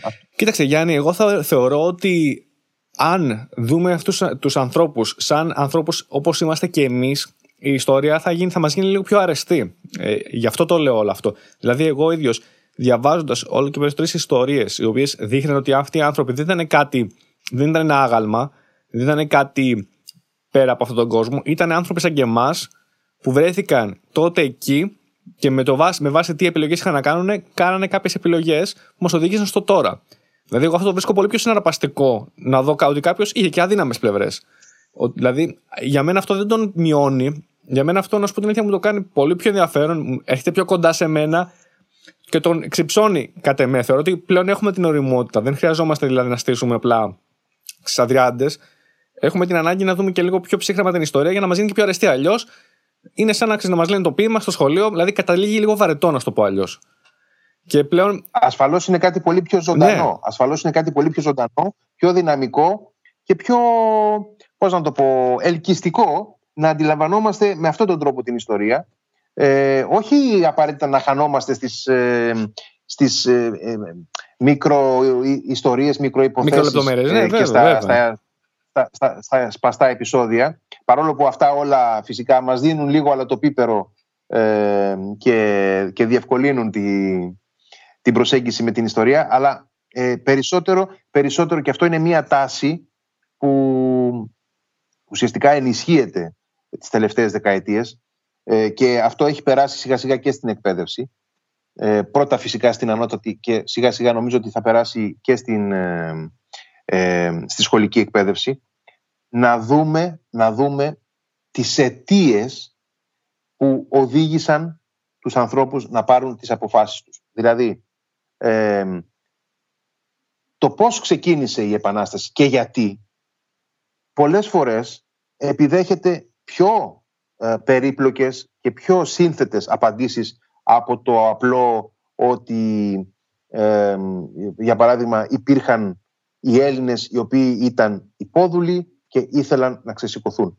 Αυτό ως μια γενική παραδοχή και αλήθεια μπορεί να γίνει αποδεκτή. Το θέμα είναι ότι απαντάει μια τέτοια γενική απόφαση, απαντάει όλα τα ερωτήματα που πρέπει να, να, να, να απαντηθούν.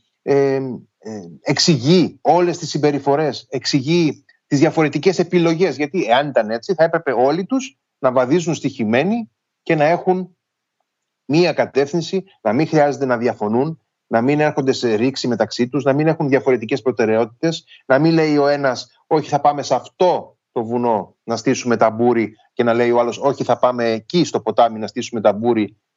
Θέλω να πω ότι βλέπουμε μία σειρά από πάρα πολλά σημεία στα οποία χρειάζεται να εξηγηθεί η ανθρώπινη συμπεριφορά. Η ιστορία σε μεγάλο βαθμό αφορά αυτό, να εξηγήσουμε την ανθρώπινη συμπεριφορά.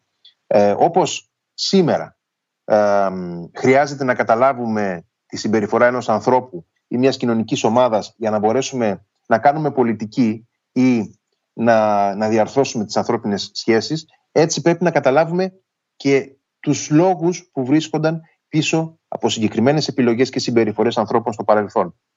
Ε, όχι απαραίτητα για να μην, γιατί το λέμε πάρα πολύ συχνά αυτό, ε, για να μην επαναληφθεί, γιατί κάποια πράγματα όντως ε, ε, επανέρχονται στην ιστορία ως συμπεριφορές και, και κάποια ασφαλώς αξίζει να τα μιμούμαστε, κάποια ε, δεν πρέπει να τα μιμούμαστε, πρέπει να τα αφήνουμε στο περιθώριο. Αλλά παρόλα αυτά, εκτός από αυτό, υπάρχει και η ίδια η αξία της μελέτης της ανθρώπινης κοινωνίας και συμπεριφοράς. Βγάζουμε πάντοτε πολύ χρήσιμα συμπεράσματα, ε, γιατί μας, μας επιτρέπει να καταλαβαίνουμε με ποιο τρόπο ε, συντέριαζαν οι, οι, οι αντιλήψεις των ανθρώπων με το περιβάλλον τους και για ποιο, για ποιο λόγο το ένα έφερε το άλλο. Κάθε γεγονός έχει πίσω του κάτι άλλο. Ε, και ακολουθώντας αυτές τις αλυσίδες γεγονότων φτάνει κανείς να μπορεί να κατανοήσει το σήμερα. Εάν δεν μπορεί να κατανοήσει το χτες, δεν θα μπορέσει να κατανοήσει ούτε το σήμερα. Και το σήμερα είναι ανάγκη να το καταλαβαίνουμε ε, γιατί πολύ απλά το ζούμε. Οπότε δεν μπορούμε να δραπετεύσουμε από την πραγματικότητά μας. Κατά αντιστοιχεία, προσωπικά πιστεύω ότι δεν μπορούμε να δραπετεύσουμε ούτε από το παρελθόν μας. Και είμαστε καλός ή κακός καταδικασμένοι να το μαθαίνουμε. Πρέπει λοιπόν να προσπαθούμε να το μαθαίνουμε με όσο το δυνατόν περισσότερο ειλικρίνεια. Δεν χρειάζεται να συμφωνούμε όλοι πάντοτε. Δεν γίνεται στην επιστήμη να συμφωνούμε όλοι πάντοτε. ε, ειδικά στις θεωρητικές, στις κοινωνικές και στις ανθρωπιστικές επιστήμες, προτείνονται ε, ε, αναγνώσεις και ερμηνείες των γεγονότων, βασισμένες σε τεκμήρια και πάνω σε αυτές λοιπόν τις προτάσεις ερχόμαστε να ασκήσουμε την κριτική μας και να δούμε εάν αυτό το οποίο κάθε φορά ένας ιστορικός προτείνει είναι ε, βάσιμο και πρέπει να το συνεκτιμήσουμε και πρέπει να αλλάξουμε ενδεχομένως κάπου και τον τρόπο που καταλαβαίναμε μέχρι τώρα ένα γεγονός ή μια διαδικασία ή δεν είναι βάσιμο και δεν πρέπει να το λάβουμε υπόψη. Γιάννη... Ε, αυτή είναι μια, μια, μια, μια δυναμική διαδικασία. Και μια ένα η δικαστήρια δεν σταματάει ποτέ έτσι. Γιατί μπορεί να έρθουν και άλλα πράγματα στο φως κτλ. Κοίταξε, Γιάννη, απλώς τώρα εσύ θέτεις λίγο και το θέμα το οποίο είναι λίγο περίεργο κατά πόσο χρήσιμη είναι η ιστορία. Γιατί αυτό και αυτό πάλι χρήσιμο ως προς τι. Δηλαδή, και αυτό μπορεί να συζητάμε ώρες για αυτό το θέμα. Δηλαδή, υπάρχουν μεγάλοι ιστορικοί οι οποίοι το έχουν θέσει και το έχουν ξαναθέσει αυτό το ερώτημα. Και λένε, είναι χρήσιμη ιστορία; Αν όχι, ας την ξεχάσουμε. Δεν υπάρχει λόγο. Αν είναι, τότε καλό είναι να προσπαθήσουμε να τη δούμε όσο γίνεται πιο ψύχρεμα, με όσο γίνεται μεγαλύτερη ποσότητα αλήθειας μέσα σε αυτό, παρά να τη βλέπουμε επιδερμικά. Με το οποίο συμφωνώ απόλυτα. Γι' αυτό προσπαθώ να σου πω ότι υπάρχουν πολλές πτυχές οι οποίες μπορούν πολλά κομμάτια τη ιστορία να τα βγάλουν από, από μια επιφάνεια που το βλέπουμε τώρα, ότι είναι απλά μια γραμμή όπως είπες. Γιατί έγινε η Ελληνική Επανάσταση και σηκώθηκαν οι υπόδουλοι Έλληνες που δεν ήθελαν πια να είναι υπόδουλοι. Δεν είναι αρκετά καλή η ερμηνεία αυτή, γιατί εκτός ότι είναι απλοϊκή, αλλά δεν είναι απλά γιατί είναι απλοϊκή, είναι λάθος, είναι ότι δεν δίνει την όλη διάσταση του τι συνέβαινε τότε. Δεν ήταν ακριβώς έτσι τα πράγματα και έτσι σου δίνει και λίγο διαφορετική εικόνα του τι συνέβη και μετά και πριν. Και, και... Καταρχάς δεν συμφωνούσαν όλοι. Ναι, πέρα από αυτό. Αλλά σου δίνει και τελικά λάθος διάσταση που λες ότι. Συμφωνούσαν οι περισσότεροι. Γιατί αν, αν συμφωνήσεις με αυτό, θα πεις ότι θα το ανάγεις και στο τώρα και θα πεις τώρα γιατί δεν μπορούμε ρε παιδιά να συμφωνήσουμε. Αφού τότε βλέπεις συμφωνούσαν όλοι και απλά δεν θέλουν να είναι υπόδουλοι, είναι πολύ απλό. Είναι σαν να λες ότι εμείς τώρα απλά δεν θέλουμε να είναι φτωχοί και γίναμε πλούσιοι. Ε, δεν πάει ακριβώς έτσι το πράγμα, όπως και τότε δεν πήγε ακριβώς έτσι. Αυτό το λέμε απλά στο δημοτικό. Δεν πάει να πει ότι ήταν έτσι το πράγμα. Το πράγμα είναι πολύ πιο σύνθετο από ό,τι λέγαμε τότε, ας πούμε, στο σχολείο.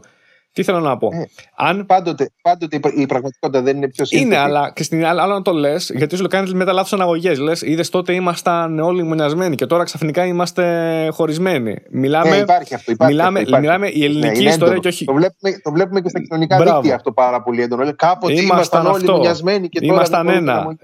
Η, ελληνική ιστορία, όχι, όχι μόνο η ελληνική ιστορία, όλη οποιοδήποτε έθνος και η παγκόσμια ιστορία είναι μια ένα ιστορία μάχης, διχόνοιας, ε, συγκρούσεων, πολέμων πολύ πρόσφατα. Πάρα πολύ πρόσφατα. Τα τελευταία χρόνια δεν έχουμε τόσες πολεμικές σειράξεις. Μέχρι πρόσφατα, ειδικά στη γυραιά Ήπειρο, γινόταν ο πανικός του πανικού, ο πανικό. Δηλαδή δεν, δεν υπάρχει αυτό το πράγμα. Για να το δούμε λίγο ψύχρεμα το πράγμα. Πηγαίνοντας πίσω λοιπόν, γιατί είναι αυτό που λέμε, είναι σημαντικό, εμείς έχουμε γεννηθεί σε μια πολύ συγκεκριμένη περίοδο. Εκτός πολέμου. Δεν έχουμε ζήσει πόλεμο στη χώρα μας. Οπότε μας είναι πολύ πιο εύκολο και να ξεχνάμε και να παρερμηνεύουμε πολλά πράγματα. Που άλλος ένας. Κατάλαβες, κάποιος που είχε γεννηθεί λίγο πριν τους Βαλκανικού πολέμους, αν ήταν στο τώρα και του λέγανε τώρα έχουμε πόλεμο, γιατί μας κάνουν τέτοιο, θα, θα έλεγε καλά είστε σοβαροί. Τι σημαίνει, ξέρετε τι σημαίνει πόλεμος; Πόσο εύκολα το λέτε αυτό, πόσο εύκολα κάποιος με τώρα που θα πει έχουμε τώρα δικτατορία. Έχεις ε, ζήσει δικτατορία, να ξέρεις πώς είναι η δικτατορία για να μπορέσεις να το πεις και που το λες έτσι τόσο πολύ, με τόσο μεγάλη ευκολία. Γιατί ξέρεις, χάνεις τελείως το τι είναι το κάθε τι. Πολύ εύκολα πετάμε λέξεις mm-hmm. χωρίς να τις έχουμε ζήσει. Όχι πω είναι απαραίτητο να το ζήσεις, αλλά χωρίς καν να το έχουμε ψάξει. Τι σημαίνει αυτό και τι σήμαινε τότε να ζεις έτσι. Εκεί θέλω να πω. Ισχύει αυτό. Γι' αυτό... Ισχύει αυτό που λες και ναι, ναι, σε διέκοψα, ναι, συγγνώμη. Απλώς, γι' αυτό λέω δεν μου αρέσει να, ούτε να ξυψούμε απαραίτητα κάποιον. Δηλαδή, καταλαβαίνω την ανάγκη του αφηγήματο που λέγαμε πριν, αλλά είναι καλό να κατανοούμε και λίγο καλύτερα και τα, τον τρόπο που λειτουργούσε, γιατί αυτό θα μας βοηθήσει να καταλάβουμε οι άνθρωποι, ενώ λέμε 200 χρόνια πριν, στη βάση μας, σαν ε, τρόπο που κινούμαστε, άλλο αν έχουν αλλάξει όλα τα μέσα γύρω μας και, και, και άλλα πράγματα. Ο τρόπος όμως που θα λειτουργήσουμε, ακόμα γεωπολιτικά, δεν έχει αλλάξει πάρα πολύ. Οπότε πάντα έχει ο κίνδυνος να γίνει το οτιδήποτε. Εκεί θέλω να καταλήξω. Και πολύ εύκολα θεωρούμε ότι εμείς είμαστε έξω από αυτό, αλλά μόνο έξω δεν είμαστε. Ποιος καθορίζει τι πολιτικές που θα πάρθουν τελικά; Δεν είμαστε στην δημοκρατία, ζούμε. Δεν ζούμε τόσο πολύ αποκομμένοι από αυτό. Καλό είναι δηλαδή να είμαστε και λίγο πιο ενεργεί σε αυτό. Είναι κακό να θεωρούμε ότι είμαστε τελείως αποκομμένοι από το οτιδήποτε συμβαίνει ε, εκεί έξω. Για να, για να κάνω. Ε... Συγγνώμη, ναι, παρακαλώ, πες μου. Όχι, όχι, όχι, όχι. ολοκλήρωση και θα. Ναι, για, για να επανέλθω στην, ε, τώρα στην, ε, στην Ελληνική Επανάσταση. Όπως το βλέπω εγώ και τώρα θέλω να με διορθώσει, θα χρειαστώ τη βοήθειά σου. Καταλαβαίνω ότι υπήρχαν δύο βασικά ε, συστατικά. Το πρώτο, πώς ξεκίνησε και αν δεν κάνω λάθος, ένας από τους λόγους που ε, βγήκαν οι πρώτες πίθες ήταν μέσω ενός κλειστού κλαμπ ατόμων. Θα σου πω ποιο είναι αυτό το κλαμπ, θα έχουν καταλάβει σχεδόν όλοι που είχαν ζήσει έξω, όπως είπες, είχαν πάρει επιρροές από τη Δύση και θέλανε κάτι τέτοιο. Και αναφέρομαι στην φιλική εταιρεία, όπου υπήρχαν και άλλες αντίστοιχες οργανώσεις ούτως ή άλλως τότε και σε άλλες περιοχές της της ε, Ευρώπης. Και μετά υπήρχαν και άνθρωποι που ζούσαν ε, στην Ελλάδα, οι οποίοι πολλοί από αυτούς, όπως είπες, ήταν πλαστικοί, πολλοί από αυτούς μπορεί να μην τους ενδιαφέρει καν η οποιαδήποτε έννοια της ελληνικής επανάστασης. Δηλαδή, πολλοί από αυτούς μπορεί απλά να τους στρατολογήθηκαν να πολεμήσουν, χωρίς καν να έχουν απαραίτητα σκοπό Ξέρεις, απλά, απλά θέλοντας να, να εξασφαλίσουν μια καλύτερη ζωή για τους ίδιους και τους γύρω τους. Χωρίς απαραίτητα να τους ενδιαφέρει αν αυτό θα λέγεται Ελλάδα ή αν αυτό θα λέγεται κάτι άλλο.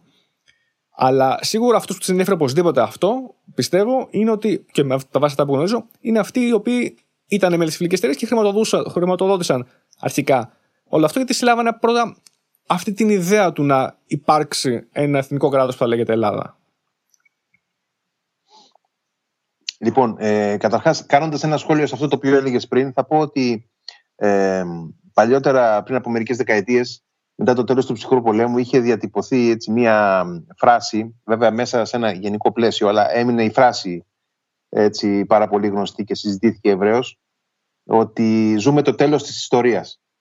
Ε, είναι πολύ εύκολο λοιπόν ε, ζώντας σε ένα τέτοιο πλαίσιο μιας ε, παρατηταμένης ε, γκρόσο μόντο ευημερίας. Δηλαδή πάνω κάτω, εντάξει, ζούμε σε μια ε, ευημερούσα δυτική κοινωνία, ε, χωρίς πολέμους, ε, ίσως και μέχρι πρότινος, ε, μέχρι να ζήσουμε και η δική μας γενιά την οικονομική κρίση και τώρα την πανδημία λέγαμε ότι εντάξει, δεν έχουμε κάτι ιδιαίτερο να, να διαχειριστούμε, δεν υπάρχει κάποια, κάποιος κίνδυνος ή οτιδήποτε. Ε, εντός εισαγωγικών ζούμε μια βαρετή ζωή. Στην πραγματικότητα, κάθε στιγμή που περνάει, γράφεται η ιστορία που θα ε, διαχειριστούν οι άνθρωποι στο μέλλον. Ε, το γεγονός ότι κάποιες ε, κοινωνίες πέρασαν ε, πολέμους ή δημιουργίες κρατών και τα λοιπά και σήμερα κάποια από αυτά είναι δεδομένα στο δικό μας κομμάτι του κόσμου δεν σημαίνει ότι δεν υπάρχουν άλλα γεγονότα τα οποία σήμερα δίνουν το έναυσμα για ε, κοινωνικές και πολιτικές διεργασίες που μπορεί ε, αύριο να είναι αντικείμενο της ιστορίας και δεν είμαστε ποτέ αποκομμένοι από το δέντρο της ιστορίας. Οι πράξεις μας, οι σημερινές, οι επιλογές μας ε, δίνουν, ε, μας συνδέουν με το, με το μέλλον μέσα από την ιστορία που γράφουμε σήμερα. Πάμε τώρα στο, στο δεύτερο που ήθελα να πω σε σχέση με αυτό που ρώτησες για την, ε, για την ελληνική επανάσταση. Α, πώς φτάνουμε στην επανάσταση ουσιαστικά; Ε, οπωσδήποτε υπάρχει μία, ε, μία συγκεκριμένη ομάδα που συλλαμβάνει την, την απόφαση να, να οδηγήσει τα πράγματα. κάτι που πρέπει να έχουμε στο μυαλό μας οπωσδήποτε είναι ότι σε όλη τη διάρκεια της Οθωμανικής κυριαρχίας υπήρχαν κατά τόπους μικρότερες ή μεγαλύτερες συχνές εξεγέρσεις. Ε, κάποιες από αυτές απέκτησαν ευρύτερη διάσταση, κάποιες από αυτές έμειναν σε ένα τοπικό επίπεδο και έληξαν ε, γρήγορα. Δεν χρειάζεται να τις απαριθμίσουμε όλες. Είναι σημαντικό όμως να τις έχουμε στο μυαλό μας, γιατί οπωσδήποτε μας δίνουν τη διάσταση της διαρκούς αντίθεσης. Δεν υπήρχε φυσικά διαρκής αντίθεση, αλλά υπήρχε σαφώς ένα ε, υπόστρωμα που διαχώριζε τους ανθρώπους μέσα στην Οθωμανική κοινωνία και έδινε το υλικό ανά περιόδους να δημιουργούνται αυτά τα φαινόμενα. Λοιπόν, το, το πιο βασικό στοιχείο εκείνη την περίοδο ήταν το θρησκευτικό.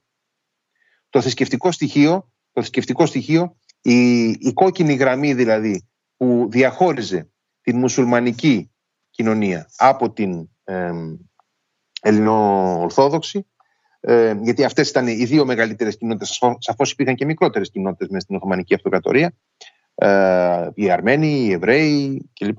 Αλλά οι δύο μεγάλες κοινότητες που ήταν η μουσουλμανική και η, ε, η Ορθόδοξη ε, χωρίζονταν με ένα σαφέστατο τρόπο και φυσικά κάθε μία από τις ε, δύο κοινότητες και κυρίως μιλώντας για την ε, ε, ελληνοορθόδοξη διαμόρφωνε κάπως δυναμικά την πορεία της μέσα στην Οθωμανική Αυτοκρατορία. Δηλαδή δεν ήταν η ίδια η θέση των χριστιανών ελληνόφωνων κυρίως και όχι μόνο όμως στη, στον 16ο αιώνα, δεν ήταν η ίδια τον 17ο, τον 18ο κτλ. Έχουμε μία πορεία που αναβαθμίζει ουσιαστικά το ρόλο της ελληνοορθόδοξης κοινότητας ε, από τα τέλη του 17ου αιώνα, δηλαδή γύρω στο 1670-80 και μετά έχουμε μια πολύ σημαντική ενίσχυση του ρόλου του Πατριαρχείου Κωνσταντινούπολης. Ε, αυτό συνδυάζεται με μια παράλληλη ενίσχυση του ρόλου μιας ε, ε, ανερχόμενης ε, άρχουσας τάξης γύρω από το Πατριαρχείο, αυτούς που αργότερα ονομάστηκαν, ε, ονομάσαμε φαναριώτες. Ε, ονομάστηκαν φυσικά φαναριώτες διότι είχαν, ε, οι πιο σημαντικές από αυτές τις οικογένειες είχαν χτίσει τα σπίτια τους στην, ε, ε στη συνοικία ναι. φανάρι της Κωνσταντινούπολης γύρω από το Πατριαρχείο. Αυτοί οι άνθρωποι λοιπόν, αυτές οι οικογένειες σταδιακά ήδη μέσα ε, στις τελευταίες δεκαετίες του 17ου αιώνα αποκτούν πολύ ισχυρή παρουσία. Παρουσία η οποία είναι οικονομική, ε, έχει κοινωνικό αντίκτυπο και έχει και πολιτικές προεκτάσεις. Δηλαδή αρχίζουν και ασκούν έντονη επιρροή στον τρόπο που διαμορφώνεται η, ε, η, η Οθωμανική πολιτική πραγματικότητα, ε, αναλαμβάνουν κρίσιμες διοικητικές θέσεις, αναλαμβάνουν τον, ε, τον ρόλο του διαμεσολαβητή ανάμεσα στη σουλτανική κυβέρνηση και στις δυτικές δυνάμεις ε, και αυτό τους έδινε τη δυνατότητα να κλείνουν και τις εμπορικές και οικονομικές συμφωνίες της Οθωμανικής Αυτοκρατορίας ε, και μετά από κάποιες δεκαετίες στις αρχές του 18ου αιώνα αναλαμβάνουν και το προνόμιο να κυβερνούν οι ίδιοι ως ε, ηγεμόνες δύο κράτη ουσιαστικά, τη Μολδαβία και τη Βλαχία, που είναι το μεγαλύτερο κομμάτι από τη σημερινή Ρουμανία. Λοιπόν, ε, αυτά είναι πάρα πολύ σημαντικά χαρακτηριστικά που τους δίνουν ισχύ. Γύρω από αυτή την, ε, την ομάδα, ε, την πολύ ισχυρή ομάδα ανθρώπων, που αποκτά σημαντικό ειδικό βάρος μέσα στην Οθωμανική διοίκηση, γύρω από αυτή την ομάδα λοιπόν αρχίζει και αναπτύσσεται και μία άλλη ε, ομάδα μορφωμένων ανθρώπων οι οποίοι στελεχώνουν τις επιχειρήσεις τους, στελεχώνουν τα επιτελεία τους, τα διοικητικά και κυβερνητικά. Ε, τους στέλνουν με δικά τους χρήματα οι φαναριώτες και σπουδάζουν σε, σε πόλεις όπως ε, η Βιέννη, όπως το Παρίσι, σε πόλεις της Ιταλίας.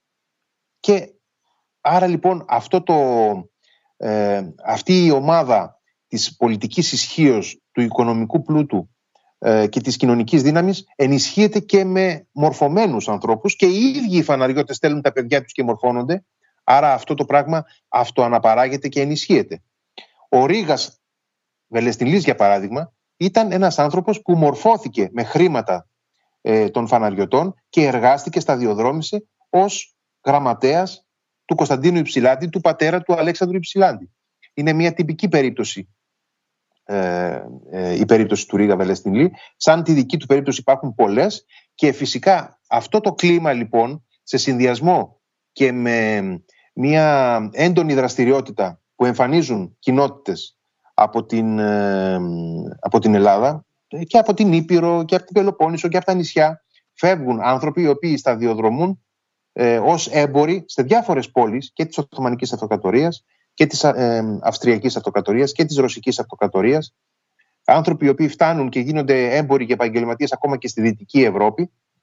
Ε, και όλο αυτό λοιπόν το πλαίσιο και το πλέγμα σε συνδυασμό και με τις ντόπιες οικογένειες ε, της ε, Ελλάδας, νησιωτικής και υπηρετικής που αποτελούν αυτούς που πολύ απλά λέμε κοντζαμπάσιδες ε, ή προεστούς Όλοι αυτοί λοιπόν συγκροτούν μια ουσιαστική άρχουσα τάξη η οποία ήδη στα τέλη του 18ου και στις αρχές του 19ου αιώνα έχει μια όρημη συνείδηση της ισχύως της και της δυνατότητάς της να δημιουργήσει κάτι διαφορετικό ριζικά από το Οθωμανικό. Δεν συμφωνούν φυσικά όλοι, αλλά οι περισσότεροι ή τουλάχιστον μια κρίσιμη μάζα μεταξύ αυτής της άρχουσας τάξης συμφωνεί ότι ε, πρέπει να δημιουργηθεί κάτι διαφορετικό το οποίο θα, θα σπρώξει την, ε, την, την χριστιανική πραγματικότητα της Οθωμανικής Αυτοκρατορίας, την χριστιανική οντότητα στην κορυφή και ενδεχομένως ε, ένα νέο κράτος το οποίο θα προσπαθήσει να ακολουθήσει το τρένο ναι, ναι. της Δύσης. Γιάννη, ε, το, ο τρένο είναι αναχρονισμός. Εκείνη ναι. την εποχή δεν υπήρχε τρένο. Εντάξει, ναι, ναι, ναι όχι, κατανοητό. Ε, Γιάννη, οπότε ναι. μιλάμε για ένα αριθμό από ανθρώπους οι οποίοι πήγανε στο εξωτερικό, Έλληνες Τώρα αυτό το, το κατά πόσο οι ίδιοι αυτοχαρακτηρίζονταν Έλληνες ή όχι, ήταν Έλληνες ή ήταν απλώς Ορθόδοξοι; Γιατί σίγουρα ήταν η θρησκεία τους. Το, ορθόδοξο, το, χριστιανικό, το ορθόδοξο χριστιανικό στοιχείο είναι κυρίαρχο. κυρίαρχο ναι. Ακόμα και στις περιπτώσεις, ακόμα και στις περιπτώσεις όπως ο Αδαμάντιος Κοραής για παράδειγμα, ο που, που εμφανίζουν μια έντονη ε, επιφυλακτικότητα και κριτική διάθεση απέναντι στο θρησκευτικό στοιχείο, έχουν μια έντονα κοσμική αντίληψη, ε, ειδικά υπό την επιρροή του διαφωτισμού και της ε, Γαλλικής Επανάστασης μετά τα τέλη του 18ου αιώνα. Ακόμα και σε αυτή την περίπτωση λοιπόν ε, αυτό το οποίο τους έχει ε, συγκροτήσει αρχικά και τους έχει διαφοροποιήσει και τους έχει φτιάξει την, ε, τη συνείδησή τους είναι η, η θρησκευτική τους διαφορετικότητα μέσα στην Οθωμανική Αυτοκρατορία και το γεγονός ότι ανήκουν στο, στο ελληνοορθόδοξο στοιχείο. Ε, πλάι σε αυτό, πλάι να πω μόνο αυτό, πλάι στο, στο, χριστιανικό, στο θρησκευτικό στοιχείο υπάρχει πολλές φορές και η γλώσσα, όχι πάντα γιατί υπάρχουν και αλβανόφωνοι, βλαχόφωνοι κλπ. Χριστιανοί που έχουν, ε, ε, ρέπουν προς την ελληνική συνείδηση και μέσα από την παιδεία καλλιεργούνται τα γράμματα, καλλιεργείται η εκπαίδευση και αρχίζει και συγκροτείται αυτή η νεοελληνική ε, ε, κατεύθυνση. Ε, παίρνει σάρκα και οστά, κάτι το οποίο έχει φανεί από παλιά, αλλά πλέον σχηματοποιείται με έναν ε, ε τελείως ξεχωριστό τρόπο. Ε, είναι σημαντικό να δούμε ότι αλλάζουν και οι λέξεις ε, όσο περνούν οι δεκαετίες και πριν και μετά την Επανάσταση. Από το γρεκός πάμε στο Έλλην, έτσι στον, στον Έλληνα, από το γένος πάμε στο έθνος, αλλάζουν και οι όροι, οι ορολογίες. Θέλω να πω ότι δεν είναι στατικά αυτά. Έτσι έχουμε το γρεκό, έχουμε το ρωμιό, έχουμε τον Έλληνα, έχουμε το γένος, το έθνος. Υπάρχει μια δυναμική σε όλα αυτά και κάποια στιγμή επικρατεί ο ένας όρος, αφήνουμε τον άλλον κλπ. κλπ. Βέβαια. Αυτό που ήθελα να σου πω είναι ότι όπως το καταλαβαίνω, οι όποιοι αυτό, ακόμα και αν δεν ακριβώς αυτό χαρακτηρίζονταν Έλληνες τότε, αλλά σίγουρα τους ένωναν κάποια κοινά στοιχεία όπως ήταν, όπως είπες, η θρησκεία, σε πολλές περιπτώσεις η γλώσσα, αν και αυτό δεν ήταν πάντα κανόνας. Πάντως, κάποια συγκεκριμένα χαρακτηριστικά τους διαφοροποιούσαν από τους κατά βάση Οθωμανούς, ας πούμε, της τότε Οθωμανικής Αυτοκρατορίας. Από τους υπόλοιπους, από τους ε, όπως χαρακτηρίζονταν οι υπόλοιποι, μουσουλμάνους κτλ. Οπότε θεωρούσαν τους εαυτού ως κάτι διαφορετικό με καταγωγή ε, από Ελλάδα ή ας πούμε με ελληνική καταγωγή σίγουρα. Όπως και αν αυτό χαρακτηρίζονταν τότε. Έχουμε λοιπόν ένα αριθμό από ατόμων οι οποίοι πήγανε στο εξωτερικό, σπουδάσανε, εμποτίστηκαν με τις ιδέες ας πούμε, του φιλελευθερισμού ή της δύσης ε, γενικότερα και του διαφωτισμού τότε και ξεκινήσαν λέει αυτοί ας πούμε θα λέγαμε ότι ήταν οι απαρχές μια, από τις, από ένας, αν όχι ο βασικότερος παράγοντας που οδήγησε τελικά στην ελληνική επανάσταση. Αυτό που τώρα θα ήθελα να σε ρωτήσω είναι ότι για ποιο λόγο όμως και πάλι ε, αυτοί ή αυτοί που τους αργότερα που τους στείλανε που είχαν λίγο μεγαλύτερη την, την οικονομική δύναμη τους αποφάσεων θα ήταν προς το συμφέρον τους να οδηγηθούν σε μια ελληνική επανάσταση. Γιατί είναι δύσκολο να σκεφτώ ότι απλά ο μόνος λόγος που είχαν οι ίδιοι να, να το κάνουν αυτό ήταν απλά γιατί θέλανε να ξεσηκωθούν ή απλά να σταματήσουν να είναι υπόδουλοι. Δεν υπήρχε και κάποιος πιο πρακτικός λόγος. Δηλαδή, προσβλέπανε σε κάποιο ίδιο, ίδιο συμφέρον. Κοίταξε να δεις. Ε, οπωσδήποτε η, η συγκρότηση μιας ε, ξεχωριστής ε, ε, εθνικής κοινωνίας, ενός διαφορετικού κράτους, ε, οπωσδήποτε έχει και τα, τα στοιχεία του συμφέροντος μέσα, διότι όλοι μας αντιλαμβανόμαστε την, την κοινότητα που ζούμε, αντιλαμβανόμαστε την, την κοινωνία και σε σχέση με το συμφέρον μας. Δηλαδή, εάν κάτι θίγει το συμφέρον μας, το αντιμετωπίζουμε με επιφύλαξη, με κριτική διάθεση, θέλουμε να το αλλάξουμε ε, και ενδεχομένως φανταζόμαστε τον εαυτό μας καλύτερα, δυνητικά, σε μια άλλη κατάσταση. Ε, και πού θέλω να, να καταλήξω τώρα με αυτό. Ε, στο προήμιο της ε, ιστορίας του για την Ελληνική Επανάσταση, ο Σπυρίδων Τρικούπης γράφει ότι ποτέ δεν είναι δυνατόν να, να συμβιώσουν ε, για πολύ μεγάλο διάστημα δύο διαφορετικοί λαοί, δύο διαφορετικά έθνη, που το ένα ε, προοδεύει πολύ ταχύτερα από το άλλο. Τι εννοούσε λοιπόν ο Σπυρίδων Τρικούπης με αυτό; Εννοούσε ότι ακριβώς η δυναμική ε, ανάπτυξης οικονομικής, μορφωτικής, η ανάπτυξη σε ό,τι έχει να κάνει με την αντίληψη του, του νεότερου κόσμου, του σύγχρονου κόσμου, των ε, χριστιανών Ελλήνων της Οθωμανικής Αυτοκρατορίας, διέφερε σημαντικά από αυτή των μουσουλμάνων Τούρκων. Ε, εδώ πρέπει να, να κάνουμε μια παρένθεση και να πούμε ότι η Οθωμανική Αυτοκρατορία είχε ήδη από καιρό μπει σε μια κρίση εσωτερική και προσπαθούσε να βρει τρόπο ε, να, να μεταρρυθμιστεί εσωτερικά η ίδια προκειμένου να, να προσεγγίσει να φτάσει ε, τους ρυθμούς ε, ανάπτυξης και μεταρρύθμισης της, ε, της Δύσης. Ε, και μάλιστα το γεγονός ότι έγινε η Ελληνική Επανάσταση με διάφορους τρόπους ενίσχυσε αυτή την μεταρρυθμιστική πολιτική μέσα στο ιστορικό της Οθωμανικής Αυτοκρατορίας αλλά να μην μπούμε σε αυτή τη συζήτηση τώρα ε, γιατί θα μας αποπροσανατολίσει. Λοιπόν, ο, ο, ο Τρικούπης, λοιπόν, ένας από τους πιο κλασικούς ιστορικούς της Ελληνικής ε, Επανάστασης, λέει ότι ακριβώς αυτή η διαφορά, ε, το χάσμα, το, το, το έλλειμμα ε, αντίληψης της νεωτερικότητας του σύγχρονου κόσμου λοιπόν, που είχε το Οθωμανικό μουσουλμανικό στοιχείο σε σχέση με το ελληνικό χριστιανικό ήταν αυτό το οποίο δημιούργησε την αποσχιστική τάση με αυτόν τον τρόπο και με αυτή τη δυναμική. Λοιπόν, και εκεί μέσα ίσως μπορούμε να δούμε ακριβώς τις επιλογές αυτής της, ε, της, της ηγέτιδας ομάδας που περιγράψαμε πριν η οποία θέλει να, να αποκολληθεί, να, να, να αποσυνδεθεί από την Οθωμανική εξουσία και να κάνει κάτι ριζικά διαφορετικό.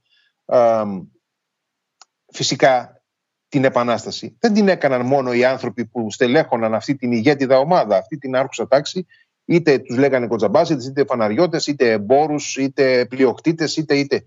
Φυσικά υπήρχαν άνθρωποι οι οποίοι στελέχωσαν, ε, επάνδρωσαν τα επαναστατικά σώματα, τα στρατιωτικά σώματα, έδωσαν ε, τα κοπάδια τους, έδωσαν τη, τη σοδιά τους ε, για τον αγώνα, ε, έδωσαν το αίμα τους, την οικογένειά τους, τα σπίτια τους, επένδυσαν την ίδια τους την, την ύπαρξη και τη ζωή σε αυτή το, τον αγώνα, αλλά προσέξτε να δείτε, ε, όλα αυτά πάντοτε πήραν νόημα και έγιναν ε, λόγω του ρεύματος που ουσιαστικά δημιούργησε η ίδια η Επανάσταση. Δηλαδή, τι θέλω να πω με αυτό; Βλέπουμε ότι ε, η φιλική εταιρεία από το 1818 και μετά που ουσιαστικά ενεργοποιείται σοβαρά και σχεδιάζει με γρήγορους ρυθμούς την Επανάσταση, το 1818, 19, 20, ε, στρατολογεί μέλη και ε, επανδρώνει τις τάξεις της και την ιεραρχία της με ανθρώπους που κατεξοχήν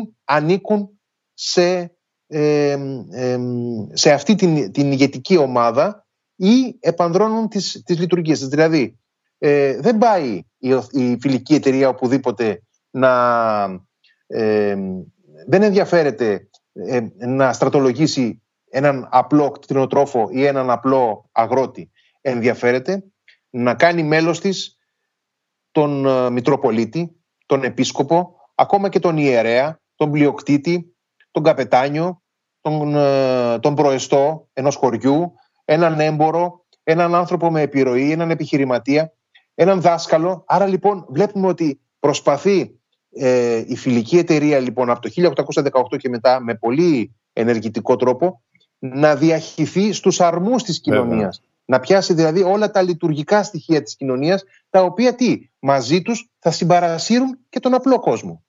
Ε, όταν ένας προεστός όταν ένας προεστός πει σηκωνόμαστε όλοι τώρα και πάμε στην Τριπολιτσά ο αγρότης θα τον ακολουθήσει γιατί είναι ο άνθρωπος στον οποίο ε, χρωστάει γιατί τον δανείζει για να ε, κάνει τις δουλειές του έχει οικονομικές σχέσεις μαζί του θεωρεί ότι ξέρει περισσότερα γράμματα από αυτόν ο προεστός, ο πρόεδρος της κοινότητας, ε, να το πούμε εντός εισαγωγικών πρόεδρος της κοινότητας, ο ιερέας του χωριού, ο δάσκαλος που υπάρχει όπου υπάρχει, ε, ο πλαρχηγός, ο τοπικός, είναι οι άνθρωποι που έχουν επιρροή. Άρα λοιπόν ο απλός αγρότης, ο απλός τσοπάνης, ποιον θα ακολουθήσει; Δεν θα ακολουθήσει αυτόν ο οποίος έχει επιρροή.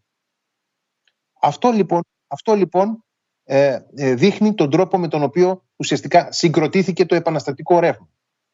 Με αυτόν τον τρόπο. Παλιότερα υπήρχε μια αντίληψη, παλιότερα υπήρχε μια αντίληψη ότι η ελληνική επανάσταση ήταν αποκλειστικά μια υπόθεση των μαζών. Που δεν, είναι, που δεν ισχύει, ναι. Του λαού, του απλού λαού. Ξεσηκώθηκαν έτσι λίγο ε, από μόνοι α... τους ε, μια μέρα.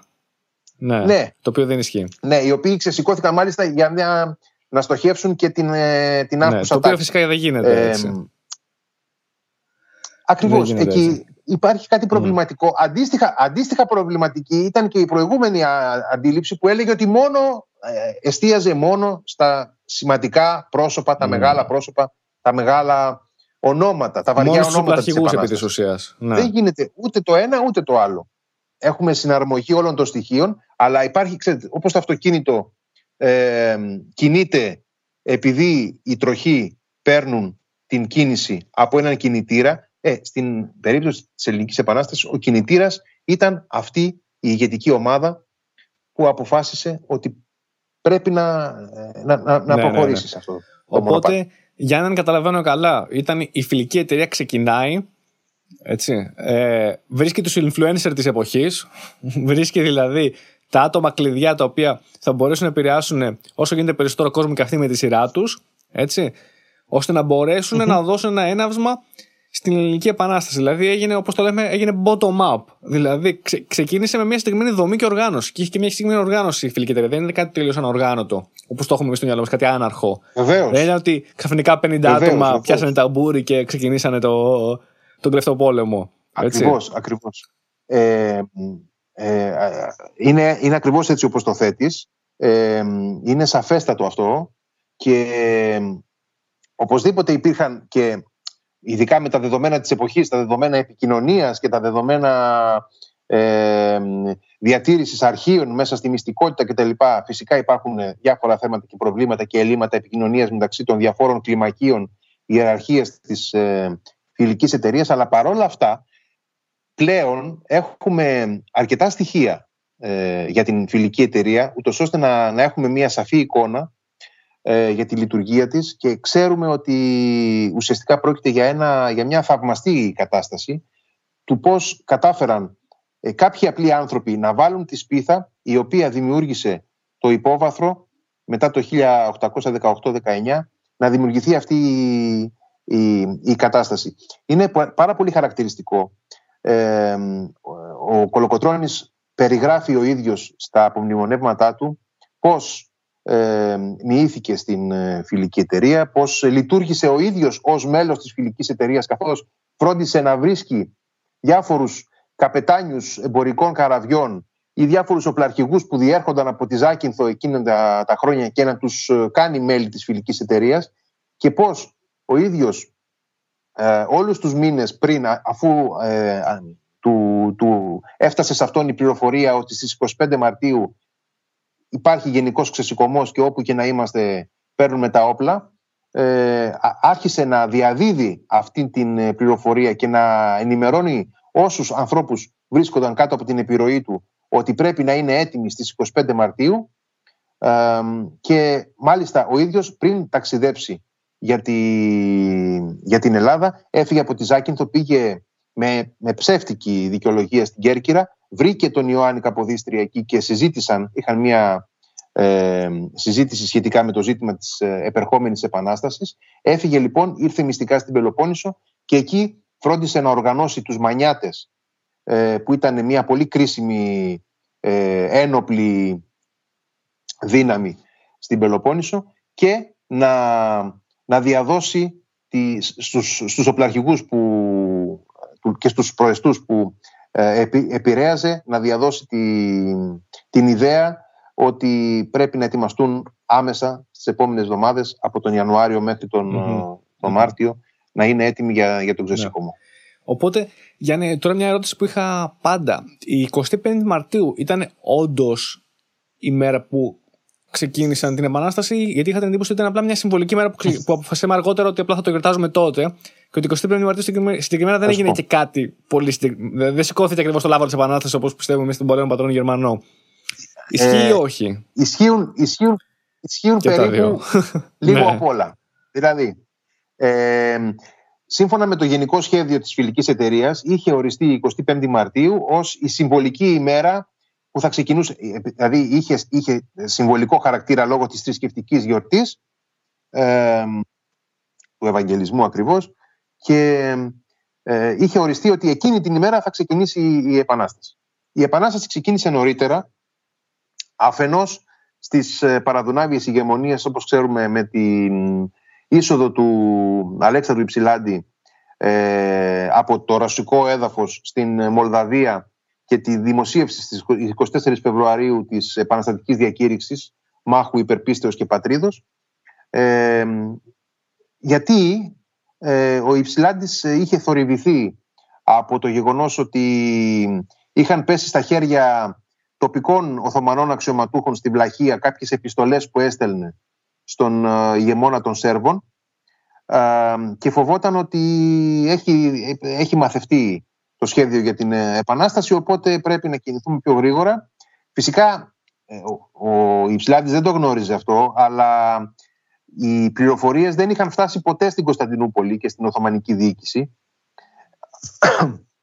Συγγνώμη. Αλλά ε, αυτός φυσικά δεν μπορούσε να το ξέρει και ταυτόχρονα στην Πελοπόννησο όπου αρχικά, σύμφωνα με το σχέδιο της φιλικής εταιρείας, εκεί θα ξεσπούσε το βασικό κομμάτι της ε, επανάστασης, λόγω του ότι εκεί ήταν ε, πιο οργανωμένα τα πράγματα, υπήρχαν συμπαγείς ένοπλες ομάδες, όπως είπαμε οι Μανιάτες για παράδειγμα, όχι μόνο αλλά κυρίως αυτοί. Υπήρχαν ε, συμπαγείς ελληνικοί πληθυσμοί σε αντίθεση με άλλες περιοχές βορειότερα. Άρα λοιπόν, τι γίνεται, εκεί έχουμε το εξής. Ε, δημιουργείται ένας αναβρασμός στην Πελοπόννησο. Διαδίδεται πάρα πολύ γρήγορα, ακριβώς επειδή είχε και χιλιάδες μέλη πλέον η φιλική εταιρεία στην Πελοπόννησο, είχε διαδοθεί ευρύτατα το νέο ότι επίκειται ο γενικός ξεσηκωμός. Είχε διαδοθεί τόσο πολύ που είχε φτάσει στα αυτιά και της Οθωμανικής διοίκησης στην Τριπολιτσά αυτό. Και υπήρχε μια γενική νευρικότητα. Αυτό οδήγησε λοιπόν στο, μέσα από διάφορους δρόμους ε, και γιατί ίσως κάποιος ήθελε να υποφεληθεί από, την, ε, από το χάος που θα επικρατούσε τις επόμενες εβδομάδες ή γιατί κάποιος, γιατί κάποιος ήθελε να εξασφαλίσει ότι δεν θα, θα υπάρξει αναβολή. Ε, ξέσπασαν κάποιες συγκρούσεις πριν τις 25 Μαρτίου.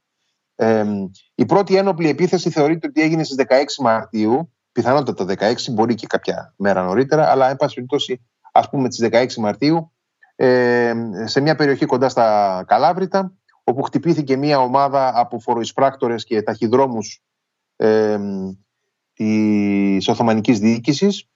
Ε, στις 17 Μαρτίου, ε, στην Αρεόπολη της Λακωνίας, οι Μανιάτες ύψωσαν επαναστατική σημαία.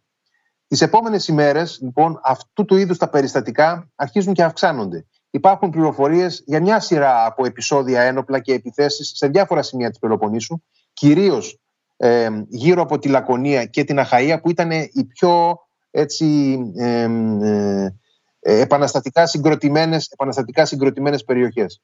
Έχουμε λοιπόν εκεί την εξέλιξη των πρώτων ε, επαναστατικών επεισοδίων. Στις 21 και 22 Μαρτίου έχουμε την κατάληψη της Βοστίτσας, του Αιγείου δηλαδή, και, το, και της Πάτρας στη συνέχεια. Στις 22 και 23 Μαρτίου οι Μανιάτες μαζί με τον Κολοκοτρόνη κατευθύνονται από την Μεσσηνιακή Μάνη στην Καλαμάτα και την ε, καταλαμβάνουν. Αυτές λοιπόν είναι εκεί, στο διάστημα, στο διάστημα από τις 17, ε, 17 ε, Μαρτίου, 16-17 μέχρι και τις 22-23 ε, έχουμε μία σειρά από επεισόδια σε διάφορα σημεία τα οποία ουσιαστικά σηματοδοτούν την έναρξη της Επανάστασης.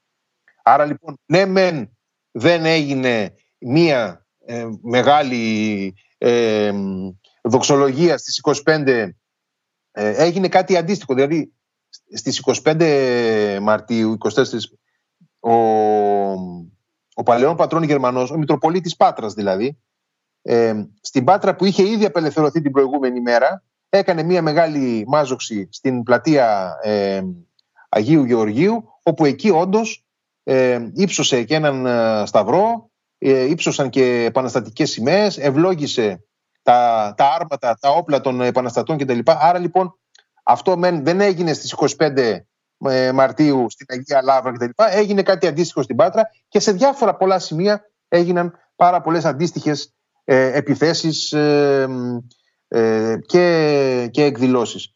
Άρα λοιπόν δεν έχει τόσο σημασία να πούμε ποια συγκεκριμένη μέρα και πού ακριβώς ξεκίνησε η Επανάσταση. Σημασία έχει να δούμε ότι υπήρχε ένα έντονο κλίμα αναβρασμού σε, σε όλη την Πελοπόννησο σχεδόν και αυτό εκδηλώθηκε πολλαπλά σε διάφορα σημεία και με διάφορους τρόπους. Πολύ πολύ ενδιαφέρον όλο αυτό. Φοβερό. φοβερό. Και είναι τελικά η, η ερώτηση, τελικά τους ξαφνιάσαμε ρε Γιάννη όχι; Ή το ψιλοπεριμένανε. ε, ναι, τους ξαφνιάσαμε. Ναι, τους ξαφνιάσαμε. Ε, Γιατί έπαιξε όλο αυτό σίγουρα. Τους ξαφνιάσαμε με, με, περισσότερο, με περισσότερους από έναν mm. τρόπους. Δεν τους ξαφνιάσαμε μόνο επειδή έγινε κάτι που δεν το περίμεναν. Τους ξαφνιάσαμε ε, πρώτον με το γεγονός ότι εμφανίστηκε μία υπερτοπική διάσταση στην Επανάσταση. Δηλαδή ε, η Οθωμανική διοίκηση, η Οθωμανική κυβέρνηση ξεκινάει μαθαίνοντας έκπληκτη ότι υπάρχει ε, επαναστατική δραστηριότητα στις, ε, ε, στη Μολδοβλαχία, στις παραδουνάβιες ηγεμονίες. Στην αρχή ε, αμέσως ταυτίζουν αυτή τη δραστηριότητα με τη Ρωσία. Θεωρούν ότι από πίσω βρίσκεται η Ρωσία η οποία ετοιμάζεται να κάνει εισβολή στις ε, παραδουνάβιες ηγεμονίες. Ε, ταυτόχρονα, μετά, όχι ταυτόχρονα, μετά από ε, κάποιες εβδομάδες, δύο εβδομάδες, τρεις, αρχίζουν να έρχονται οι ειδήσεις για την αναταραχή στην Πελοπόννησο. Ε, εκείνη την ώρα κάνουν τη σύναψη ε, ότι η αναταραχή στην Πελοπόννησο είναι αντιπερισπασμός του Αλή Πασά, ο οποίος έχει ήδη ξεσηκωθεί και στασιάσει για δικούς του λόγους απέναντι στο Σουλτάνο και ο οποίος ε, πληρώνει οπλαρχηγούς δηλαδή και προεστούς στην Πελοπόννησο να κάνουν φασαρία προκειμένου να, να τραβήξει την προσοχή του, Μια ψεύτικη επανάσταση, του δηλαδή, Σουλτάνου ναι. εκεί. Ας πούμε. Ακριβώς, ναι. Μάλιστα σε κάποια Οθωμανικά έγγραφα ε, γράφουν ότι ο Αλή Πασάς πρέπει να συνεργάζεται και με τη Ρωσία. Άρα πρέπει να είναι όλο αυτό μια ευρύτερη ναι, κίνηση. Ναι. Λοιπόν, και κάποια στιγμή λοιπόν μετά από ε, κάποιες εβδομάδες αρχίζουν και καταλαβαίνουν ότι δεν είναι ο Αλή Πασάς, δεν είναι η, Ρωσία η οποία κινείται σχετικά γρήγορα και δίνει και την άδεια στο Σουλτάνο να εισβάλλει στην ε, Μολδοβλαχία γιατί σύμφωνα με τη συνθήκη του Βουκουρεστίου δεν είχε τη δυνατότητα να, να εισβάλλει χωρίς την άδεια του Τσάρου στην ε, Βλαχία και ε, καταλαβαίνουν ότι βρίσκονται μπροστά σε κάτι μοναδικό, σε κάτι διαφορετικό, το οποίο ακόμα και εκείνη την ώρα προσπαθούν να καταλάβουν, να συλλάβουν. Και εκεί ακριβώς, εκεί ακριβώς είναι που εκδηλώνεται και η οργή του Σουλτάνου. Εκδηλώνεται μια οργή η οποία έχει να κάνει με το γεγονός ότι δεν μπορεί να καταλάβει πώς είναι δυνατόν η, ε, η Ρουμ, η Ρωμνή δηλαδή, οι, οι Ελληνοορθόδοξοι χριστιανοί να ξεσηκώνονται ενώ τους έχει δώσει τόσα προνόμια και ενώ τους έχει δώσει τη διοίκηση σε, σε, σε συγκεκριμένα και νευραλγικά ε, σημεία της διοίκησης και της αυτοκρατορίας. Τους έχει δώσει λοιπόν διάφορες ε, προνομίες και στο Πατριαρχείο κλπ. Και, και προσπαθεί να καταλάβει γιατί γίνεται αυτό και με ποιο τρόπο γίνεται και γιατί και η Οθωμανική Αυτοκρατορία η ίδια βρίσκεται σε μια περίοδο που προσπαθεί να καταλάβει τον σύγχρονο κόσμο. Αυτό που έχει γεννηθεί ήδη τον 18ο αιώνα. Με τον διαφωτισμό, την, την άνοδο των, των φιλελεύθερων και εθνικών κινημάτων, με τη Γαλλική Επανάσταση. Προσπαθεί να το καταλάβει, να το κατανοήσει όλο αυτό. Και ε, ασφαλώς βρίσκεται σε αυτή τη διαδρομή, δεν έχει φτάσει όμως ακόμα. Και το, το ελληνικό εθνικό κίνημα που αντιμετωπίζει είναι κάτι μοναδικό εκείνη τη στιγμή. Έχει προηγηθεί ε, κάποια χρόνια νωρίτερα ένα σερβικό κίνημα, το οποίο όμως δεν απέκτησε ούτε υπερτοπική σημασία, ούτε την εθνική σημασία που απέκτησε πολύ γρήγορα το ελληνικό. Ήταν μια κυρίως κοινωνική επανάσταση αυτή των Σέρβων, η οποία μετά, μέσα από διάφορες διαδικασίες, κατέληξε στη δημιουργία μιας αυτόνομης ηγεμονίας. Άρα λοιπόν οι, οι, Οθωμανοί, οι Οθωμανοί βρίσκονται αντιμέτωποι με κάτι καινούριο, κάτι ριζικό, κάτι διαφορετικό, το οποίο προσπαθούν να κατανοήσουν, έχουν εκπλαγεί πάρα πολύ, βρίσκονται σε μια ιδιαίτερη φάση ε, όπου συγκρούνται στο εσωτερικό της Οθωμανικής Αυτοκρατορίας οι μεταρρυθμιστές με τους αντιμεταρρυθμιστές, αυτοί οι οποίοι θέλουν να κάνουν δραστικές αλλαγές ε, ακόμα και στο, στο πολιτισμικό υπόστρωμα, ε, με αυτούς οι οποίοι θέλουν να διατηρήσουν την, ε, την παλιά τάξη πραγμάτων. Ε, είναι, είναι πολύ χαρακτηριστικές οι Οθωμανικές πηγές σε όλο αυτό το διάστημα, εάν τις κοιτάξει κάποιος, και, και μας, μας δίνουν πάρα πολλές πληροφορίες που μέχρι πρότινος, μέχρι, πρότινος, μέχρι πριν από λίγες δεκαετίες στην ελληνική ιστοριογραφία δεν είχαν ενσωματωθεί αυτοί. Δηλαδή η οπτική του πώς, του πώς οι Οθωμανοί είδαν την ελληνική επανάσταση. Το είναι πολύ ενδιαφέρον, έτσι. Ναι. Μόλις τις τελευταίες δεκαετίες έχει αρχίσει να, να, να ε, μπολιάζει την ελληνική ιστοριογραφική αντίληψη και να μαθαίνουμε mm. πώς αυτοί είδαν αυτό το οποίο έγινε εδώ, έχει πολύ ενδιαφέρον. Γιάννη, ε, πάρα πολύ ενδιαφέροντα όλα αυτά. Δυστυχώς τώρα λόγω χρόνου θα χρειαστεί σιγά σιγά να κλείσουμε. Ε, να κλείσω εγώ από τη μεριά μου λέγοντας ότι θα ήθελα πάρα πολύ να έχω μια κάμερα τότε και να δω τις αντιδράσεις του Σουλτάνου και των, όλων των παρατρεχάμενων όταν συνειδητοποίησαν τελικά τι πραγματικά συμβαίνει. Θα ήθελα πάρα πολύ πραγματικά. Πιστεύω ότι αν ποτέ γυριζόταν σε μια αντίστοιχη παραγωγή Game of Thrones θα έκανε μια φοβερή σκηνή ε, το να δούμε κάτι τέτοιο.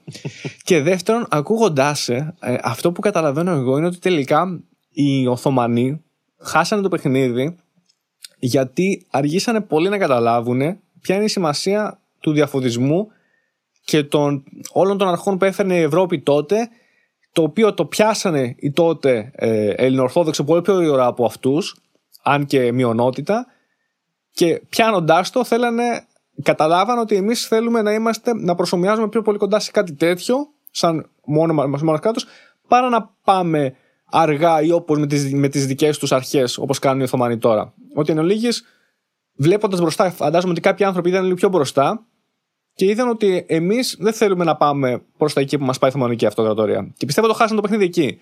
Αν το είχαν δει πιο γρήγορα, αν δηλαδή η Οθωμανική Αυτοκρατορία εξελισσόταν και φερόταν, άρχιζε, άρχιζε να φέρεται σαν ένα σύγχρονο ξέρω, ευρωπαϊκό κράτος, προσωμιάζοντας τις αρχές των εκεί, ίσως, ίσως να μην γινόταν η επανάσταση. Από τη στιγμή που δεν έγινε αυτό, το χάσαν το παιχνίδι. Απλώς, φυσικά αυτό δεν έγινε μια στιγμή στην άλλη, αλλά πιστεύω ότι κάπου εκεί ε, ίσως να κρίθηκε. Είναι mm. πολύ κοντά στην αλήθεια mm. αυτό που λες. Ε, ε, έχουμε δηλαδή δύο, δύο βασικές δυνάμεις. Η μία ε, δύναμη είναι η πολιτισμική διαφοροποίηση του, του ελληνοορθόδοξου στοιχείου, του ελληνοχριστιανικού στοιχείου, ε, δηλαδή των ελληνόγλωσσων ε, ορθόδοξων χριστιανών από, τους, ε, από τον Οθωμανικό κορμό και η άλλη είναι η νεωτερικότητα, δηλαδή οι, οι σύγχρονες για την εποχή οι, οι ιδέες, αντιλήψεις και επιρροές που έρχονται να κουμπώσουν με αυτό το, το πρώτο που ανέφερα. Και εκεί πάνω δημιουργείται η επαναστατική ζήμωση. Αυτή η διαδικασία δεν είχε ε, φτάσει στην ε, Οθωμανική κοινωνία.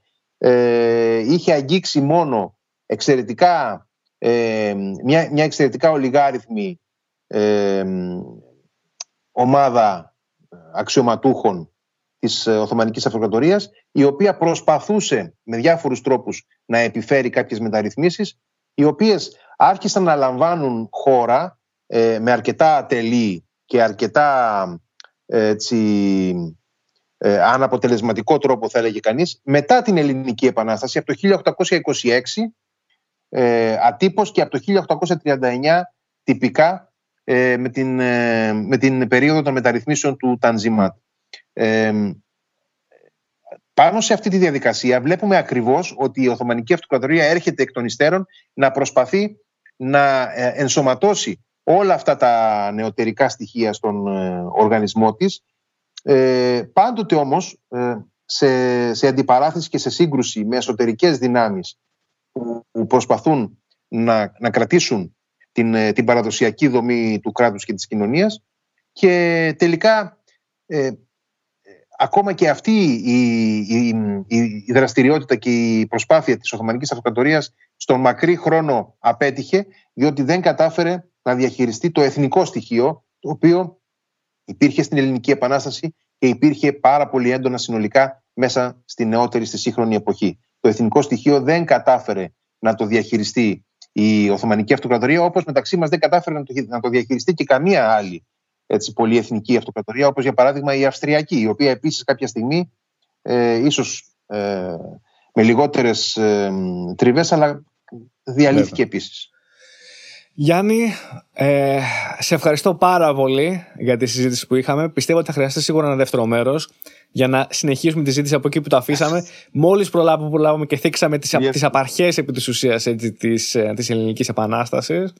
Φυσικά για περισσότερες πληροφορίες σίγουρα ε, είναι πάρα πάρα πολύ ωραίο και ενδιαφέρον η προσπάθεια που κάνατε στο Greek History Files να δείτε τα μικρά βίντεο με animation. Αν, αν, έχω, αν, έχω, αν έχω λίγα δευτερόλεπτα να πω ακριβώς ότι για όσους για όσους ενδιαφέρονται στο, στο κανάλι Greek History Files στο YouTube ε, μπορούν να βρουν μία ε, σειρά από, από ε, σύντομα, ολιγόλεπτα ντοκιμαντέρ ε, ε, βασισμένα πάνω στην φιλοσοφία του animation με αφήγηση όμως είναι μια προσπάθεια που κάνουμε από κοινού με τον Σωτήρη Κατσέλο και τον Σπύρο Κάπο σε αφήγηση της Γεωργίας Κουρουπάκη. Προσπαθούμε να, να βάλουμε ε, ε, μέσα σε, σε θεματικές ενότητες την, ε, όλη την ουσία των, των γεγονότων, των προσώπων, των εξελίξεων και διαδικασιών. Έχουμε ήδη ολοκληρώσει έναν κύκλο, πιστεύω, για την προεπαναστατική περίοδο και έχουμε ξεκινήσει τον επόμενο κύκλο που αφορά τα, ίδια τα,